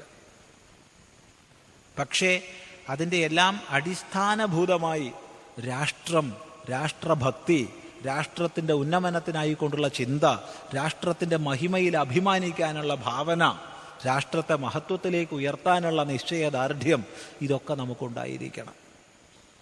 ആ മേഖലയിൽ ഇത്തരം മഹാപുരുഷന്മാരെ കേവലം ഭഗത് സിംഗിനെ മാത്രമല്ല അതുപോലുള്ള ഒട്ടനവധി മഹാപുരുഷന്മാരുടെ അവരുടെ യഥാതഥമായ ഭാവത്തിൽ നമ്മൾ പഠിച്ചിട്ട് അടിവരയിട്ട് പറയുന്നു അവരുടെ യഥാതഥമായ ഭാവത്തിൽ നമ്മൾ പഠിച്ചിട്ട് ആരാധിക്കണം. അല്ലാതെ അവരെയൊക്കെ വികലമായി ചിത്രീകരിക്കാനുള്ളൊരു പ്രവണത ഇന്ന് വളർന്നു വരുന്നുണ്ട്. അതെ. രാഷ്ട്രത്തിന്റെ സ്വത്വത്തെ വീണ്ടെടുക്കുന്നതിനായി ആത്മാഹുതി ചെയ്ത ധീരദേശാഭിമാനികളെ ഓരോരുത്തരെയായി ഹൈജാക്ക് ചെയ്ത് തങ്ങളുടെ അല്പമായ സങ്കുചിതമായ ചില മേഖലകളിലേക്ക് ഒതുക്കാനുള്ള പരിശ്രമം ഇന്ന് വളർന്നു വരുന്നുണ്ട്. അതുകൊണ്ടാണ് പറയുന്നത് യഥാതഥമായി അവരെ പഠിക്കാൻ. അവരെന്ത് പറഞ്ഞു എന്ത് ചെയ്തു എന്നുള്ളതിനെ പഠിക്കാൻ കൂടി നമ്മൾ പരിശ്രമിക്കണം എന്ന് പറഞ്ഞത് അതുകൊണ്ടാണ്. ചാൾസ് ഡാർവിന്റെ പരിണാമ സിദ്ധാന്തം ഭാരതീയ ഗ്രന്ഥങ്ങൾ ബ്രാക്കറ്റിൽ വേദ ഉപനിഷത്ത് പുരാണങ്ങൾ മുതലായവ പിന്തുണയ്ക്കുന്നുണ്ടോ? അറിയില്ല. ഈ മേഖലയിൽ നമുക്ക് യാതൊരു വിവരവും ഇല്ല. അതെന്താ സ്വാമി? അങ്ങനെ പറഞ്ഞേ. ഇതെന്തിനാ ഇങ്ങനെ ചിന്തിക്കുന്നേ? ചാൾസ് ഡാർവിന്റെ പരിണാമ സിദ്ധാന്തം നമുക്കറിയാം. ആ പരിണാമ സിദ്ധാന്തത്തിൽ അതിനേക്കാൾ പരിണാമം ഉണ്ടായെന്ന് നമുക്കറിയാം. ചാൾസ് ഡാർവിന്റെ പരിണാമ സിദ്ധാന്തത്തിൽ പരിണാമം സംഭവിച്ചതിനെക്കുറിച്ച് ലോകം പറഞ്ഞിട്ടും അമ്പത്തിനാല് വർഷങ്ങൾ കഴിഞ്ഞു. അത് പറഞ്ഞിട്ട് അമ്പത്തിനാല് വർഷങ്ങൾ കഴിഞ്ഞു. കാരണം അറുപതുകളുടെ മധ്യത്തിലാണ് ഇവല്യൂഷൻ ആഫ്റ്റർ ഡാർവിൻ എന്നുള്ള അതിവിസ്തൃതമായ ഗവേഷണ പ്രബന്ധങ്ങൾ പുറത്തു വരുന്നത്. ഇവല്യൂഷൻ ആഫ്റ്റർ ഡാർവിൻ വളരെ മുന്നോട്ട് പോയി ശാസ്ത്രലോകം. വളരെ മുന്നോട്ട് പോയി. വികസ്വരമായൊരു ശാസ്ത്രത്തിൽ ശാസ്ത്രകാരൻ മുന്നോട്ട് വെച്ച ആശയങ്ങൾക്കനുസരിച്ച് സനാതന ശാസ്ത്രത്തിലെ ആശയങ്ങളെ ചുരുക്കുമ്പോൾ ഒതുക്കുമ്പോൾ തത്കാലം കേൾക്കുന്നവർക്കൊരു രസമുണ്ടാകും. ഒരു സുഖമുണ്ടാവും. പക്ഷെ ദീർഘദൃഷ്ടിയിൽ അത് അത് ഗുണകരമല്ല. ഒന്നുകൂടി ആവർത്തിക്കാം. വികസ്വരമായൊരു ശാസ്ത്രം വികസിച്ചുകൊണ്ടേയിരിക്കുന്ന ഒരു ശാസ്ത്രം ഇന്ന് കണ്ടെത്തുന്ന ഒരു കണ്ടെത്തലിന്റെ അടിസ്ഥാനത്തിൽ അല്ലെങ്കിൽ മുന്നോട്ട് വയ്ക്കുന്ന ഒരു ആശയഗതിയുടെ അടിസ്ഥാനത്തിൽ സനാതന ശാസ്ത്രത്തെ ഒതുക്കുകയോ ചുരുക്കുകയോ ചെയ്യുമ്പോൾ തത്കാലം കേൾക്കുന്നവർക്കൊരു സന്തോഷമുണ്ടാവും. ആ, ഇതൊക്കെ നമ്മുടെ ശാസ്ത്രങ്ങളിലും പറഞ്ഞിട്ടുണ്ടല്ലോ. ചിലപ്പോൾ പറയും ആദ്യം മത്സ്യമായി ഭഗവാൻ പിന്നെന്തായി? പിന്നെ കൂർമ്മമായി പിന്നെന്തായി? പിന്നെ വരാഹമായി പിന്നെന്തായി? പിന്നെ രണ്ടും ചേർന്നതായി. നരസിംഹം. പിന്നെയോ? പിന്നെ മനുഷ്യനായി. ഇത് ഇവല്യൂഷൻ തിയറിയാണ് ഇവിടെ കാണിച്ചിട്ടുള്ളതെന്നൊക്കെ പറയുമ്പോൾ നമുക്ക് കൈയടിക്കാൻ തോന്നും. പക്ഷേ നാളെ എവ മാറ്റി പറഞ്ഞാൽ നമ്മൾ എന്ത് ചെയ്യും വികസ്വരമായൊരു ശാസ്ത്രമാണ്. വികസ്വരമായ ശാസ്ത്രത്തിൽ ഒരുപാട് പ്രപ്പോസിഷൻസും ഹൈപ്പോത്തസിസും ഒക്കെ ഉണ്ട്. ഡാർവിന്റെ അത് കണ്ടുപിടുത്തെന്ന് നമ്മൾ പറയാറില്ല. അത് കണ്ടുപിടുത്തല്ല അത് മുന്നോട്ട് വെച്ചൊരാശയമാണ്. ഡാർവിൻ മുന്നോട്ട് വെച്ചൊരാശയമാണ്. അത് തെറ്റാണെന്ന് നമ്മൾ പറയാൻ പോകുന്നില്ല. അതിന്റെ മേഖല വേറെയാണ്. പുരാണത്തിന്റെയും ഇതിഹാസത്തിന്റെയും മേഖല വേറെയാണ്. അതുകൊണ്ട് ഇതിഹാസ പുരാണങ്ങളിലും വേദത്തിലും പറഞ്ഞ ആശയങ്ങളെ ഒതുക്കുകയോ ചുരുക്കുകയോ ചെയ്യേണ്ടതില്ല എന്നാണ് നമ്മുടെ വ്യക്തിപരമായ അഭിപ്രായം. ഇത് എത്രയോ വർഷങ്ങളായി പറഞ്ഞുകൊണ്ടിരിക്കുന്നു. ഇതിൽ മാറ്റം വരുത്താൻ ഇപ്പം തയ്യാറില്ല. നാളെ തയ്യാറാവോ എന്ന് ചോദിച്ചാൽ നാളത്തെ സ്ഥിതി പാർക്കാ പറയാൻ പറ്റുക? ഈ പത്തിരുപത്തഞ്ച് കൊല്ലമായിട്ട് ഈ ചോദ്യം വരാറുണ്ട്. പത്തിരുപത്തഞ്ച് കൊല്ലമായിട്ട് ഇതേ ചോദ്യം വള്ളിപുള്ളി മാറാതെ. വരാറുണ്ട്. ഇതിനേക്കാൾ കുറച്ചും കൂടി വിപുലമായി ചോദിക്കാറുണ്ട് ഈ ഡാർവിന്റെ പരിണാമ സിദ്ധാന്തത്തിന് യോജിച്ചതല്ലേ മത്സ്യക്കൂർമ്മ വരാഹ ക്രമം എന്നൊക്കെ. അങ്ങനെയൊക്കെ പറഞ്ഞാൽ നമ്മൾ ഓർമ്മിക്കുന്നത് ഈ നേരം പോക്കിന് സിദ്ധിനാഥാനന്ദ സ്വാമികൾ പറഞ്ഞൊരു തമാശയാണ്. സ്വാമിജി പറഞ്ഞു ആദ്യം ഭഗവാൻ മത്സ്യമായിട്ട് അവതരിച്ചു. അതിനെ മനുഷ്യൻ പിടിച്ചു തന്നു. രണ്ടാമത് ഭഗവാൻ ഒരു വിഡ്ഢിത്തം തോന്നി. അതിനെ മനുഷ്യൻ പിടിച്ചു തന്നു. മൂന്നാമതും തോന്നി. അതിനെ കൊല്ലാനായി ഏറ്റവും പാടുപെട്ടത്. ഏറ്റവും കഷ്ടത അനുഭവിച്ച് അതിനെ അങ്ങേറ്റം പീഡിപ്പിച്ചുകൊണ്ടാണ് മനുഷ്യൻ കൊല്ലാൻ തുടങ്ങിയത് വരാഹത്തെ. ഇനി ഭഗവാൻ അബദ്ധം വന്നില്ല. അതോടുകൂടി നരസിംഹമായി. പിന്നെ ഭഗവാൻ ഈ വിഷമം ഉണ്ടായിട്ടില്ല അർത്ഥം മനസ്സിലാക്കുക. മത്സ്യം വലയിലിട്ടിട്ടും ചൂണ്ടലിട്ടൊക്കെ പിടിച്ചാൽ അപ്പം തന്നെ ചാവും. കൂർമ്മത്തെ കൊല്ലാൻ കുറേം കൂടെ പണിയാ. എന്നാലും മനുഷ്യൻ അനായാസേന കൊല്ലും. പക്ഷേ വരാഹത്തെ കൊല്ലുന്നത് കണ്ടിട്ടുണ്ടോ? ഓ ഭീകരാണ്. ഭീകരാണ് അതിനെ കൊല്ലണത് കണ്ടാൽ. ഈ പന്നീനെ കൊല്ലണത് കണ്ടാൽ അതിഭീകരമാണ്. ഈ മൂന്നും കഴിഞ്ഞു. ഭഗവാന് പിന്നെ വിഡിത്തം തോന്നിയിട്ടില്ല. ഇനി പറ്റില്ല. മനുഷ്യന്റെ മുമ്പിൽ ഇതൊന്നും ആയാൽ പറ്റില്ല എന്ന് മനസ്സിലാക്കിയിട്ട് നരസിംഹായി എന്ന് തമാശയ്ക്ക് സിദ്ധാനന്ദ സ്വാമികൾ പറയുമായിരുന്നു. അപ്പം എന്തൊക്കെ രീതിയിൽ ഇതിനൊക്കെ വ്യാഖ്യാനിക്കാം? നേരം പോക്കിന് പറയണതാണെങ്കിലും അതിലടങ്ങിയ തത്വം ആലോചിച്ച് നോക്കുക. അതുകൊണ്ട് ഒന്നേ പറയാനുള്ളൂ ആവർത്തിച്ച് ആവർത്തിച്ച് അനാദിയായ സനാതനമായ ശാസ്ത്രത്തെ നമ്മൾ ചുരുക്കുകയോ ഒതുക്കുകയോ ചെയ്യരുത്. മറിച്ച് യുക്തിബോധത്തിനനുസരിച്ചും ശാസ്ത്രത്തിന്റെ കണ്ടുപിടുത്തങ്ങൾക്കനുസരിച്ചും വ്യാഖ്യാനിക്കുന്നതിനെ നമ്മൾ എതിർക്കുന്നില്ല. നല്ലതാണ്. കാരണം ഇത്രക്കേറെ അമൂല്യങ്ങളായ വിലമതിക്കാനാവാത്ത ശാസ്ത്ര രഹസ്യങ്ങൾ നമ്മുടെ ആചാര്യന്മാർ അനാദികാലമായി അനാവരണം ചെയ്തിട്ടുണ്ടെന്ന് അറിയിക്കുന്നത് നമ്മുടെ കർത്തവ്യമാണ് അറിയുന്നത് അഭിമാന ഹേതുകവുമാണ്. അതുകൊണ്ട് അത് നിശ്ചയമായിട്ടും വേണം. പക്ഷെ അത് ഒരു ചുരുക്കലാവരുത് ഒതുക്കലാവരുത് എന്നുള്ളത് ശ്രദ്ധിക്കുക. അതേ ആ വിഷയത്തിൽ പറയാനുള്ളൂ. മറ്റ് വിശേഷിച്ച് സംശയങ്ങളൊന്നും ഇല്ലയെന്ന് വിചാരിക്കുന്നു. അങ്ങനെയാണെങ്കിൽ നമുക്ക് ഉപസംഹരിക്കാം നാളെ നമുക്ക് ഒത്തുകൂടാം. ഓം ഗുരുർബ്രഹ്മ ഗുരുർവിഷ്ണു ഗുരുർദേവോ മഹേശ്വര ഗുരു സാക്ഷാത് പരം ബ്രഹ്മ തസ്മൈ ശ്രീ ഗുരവേ നമ ഓം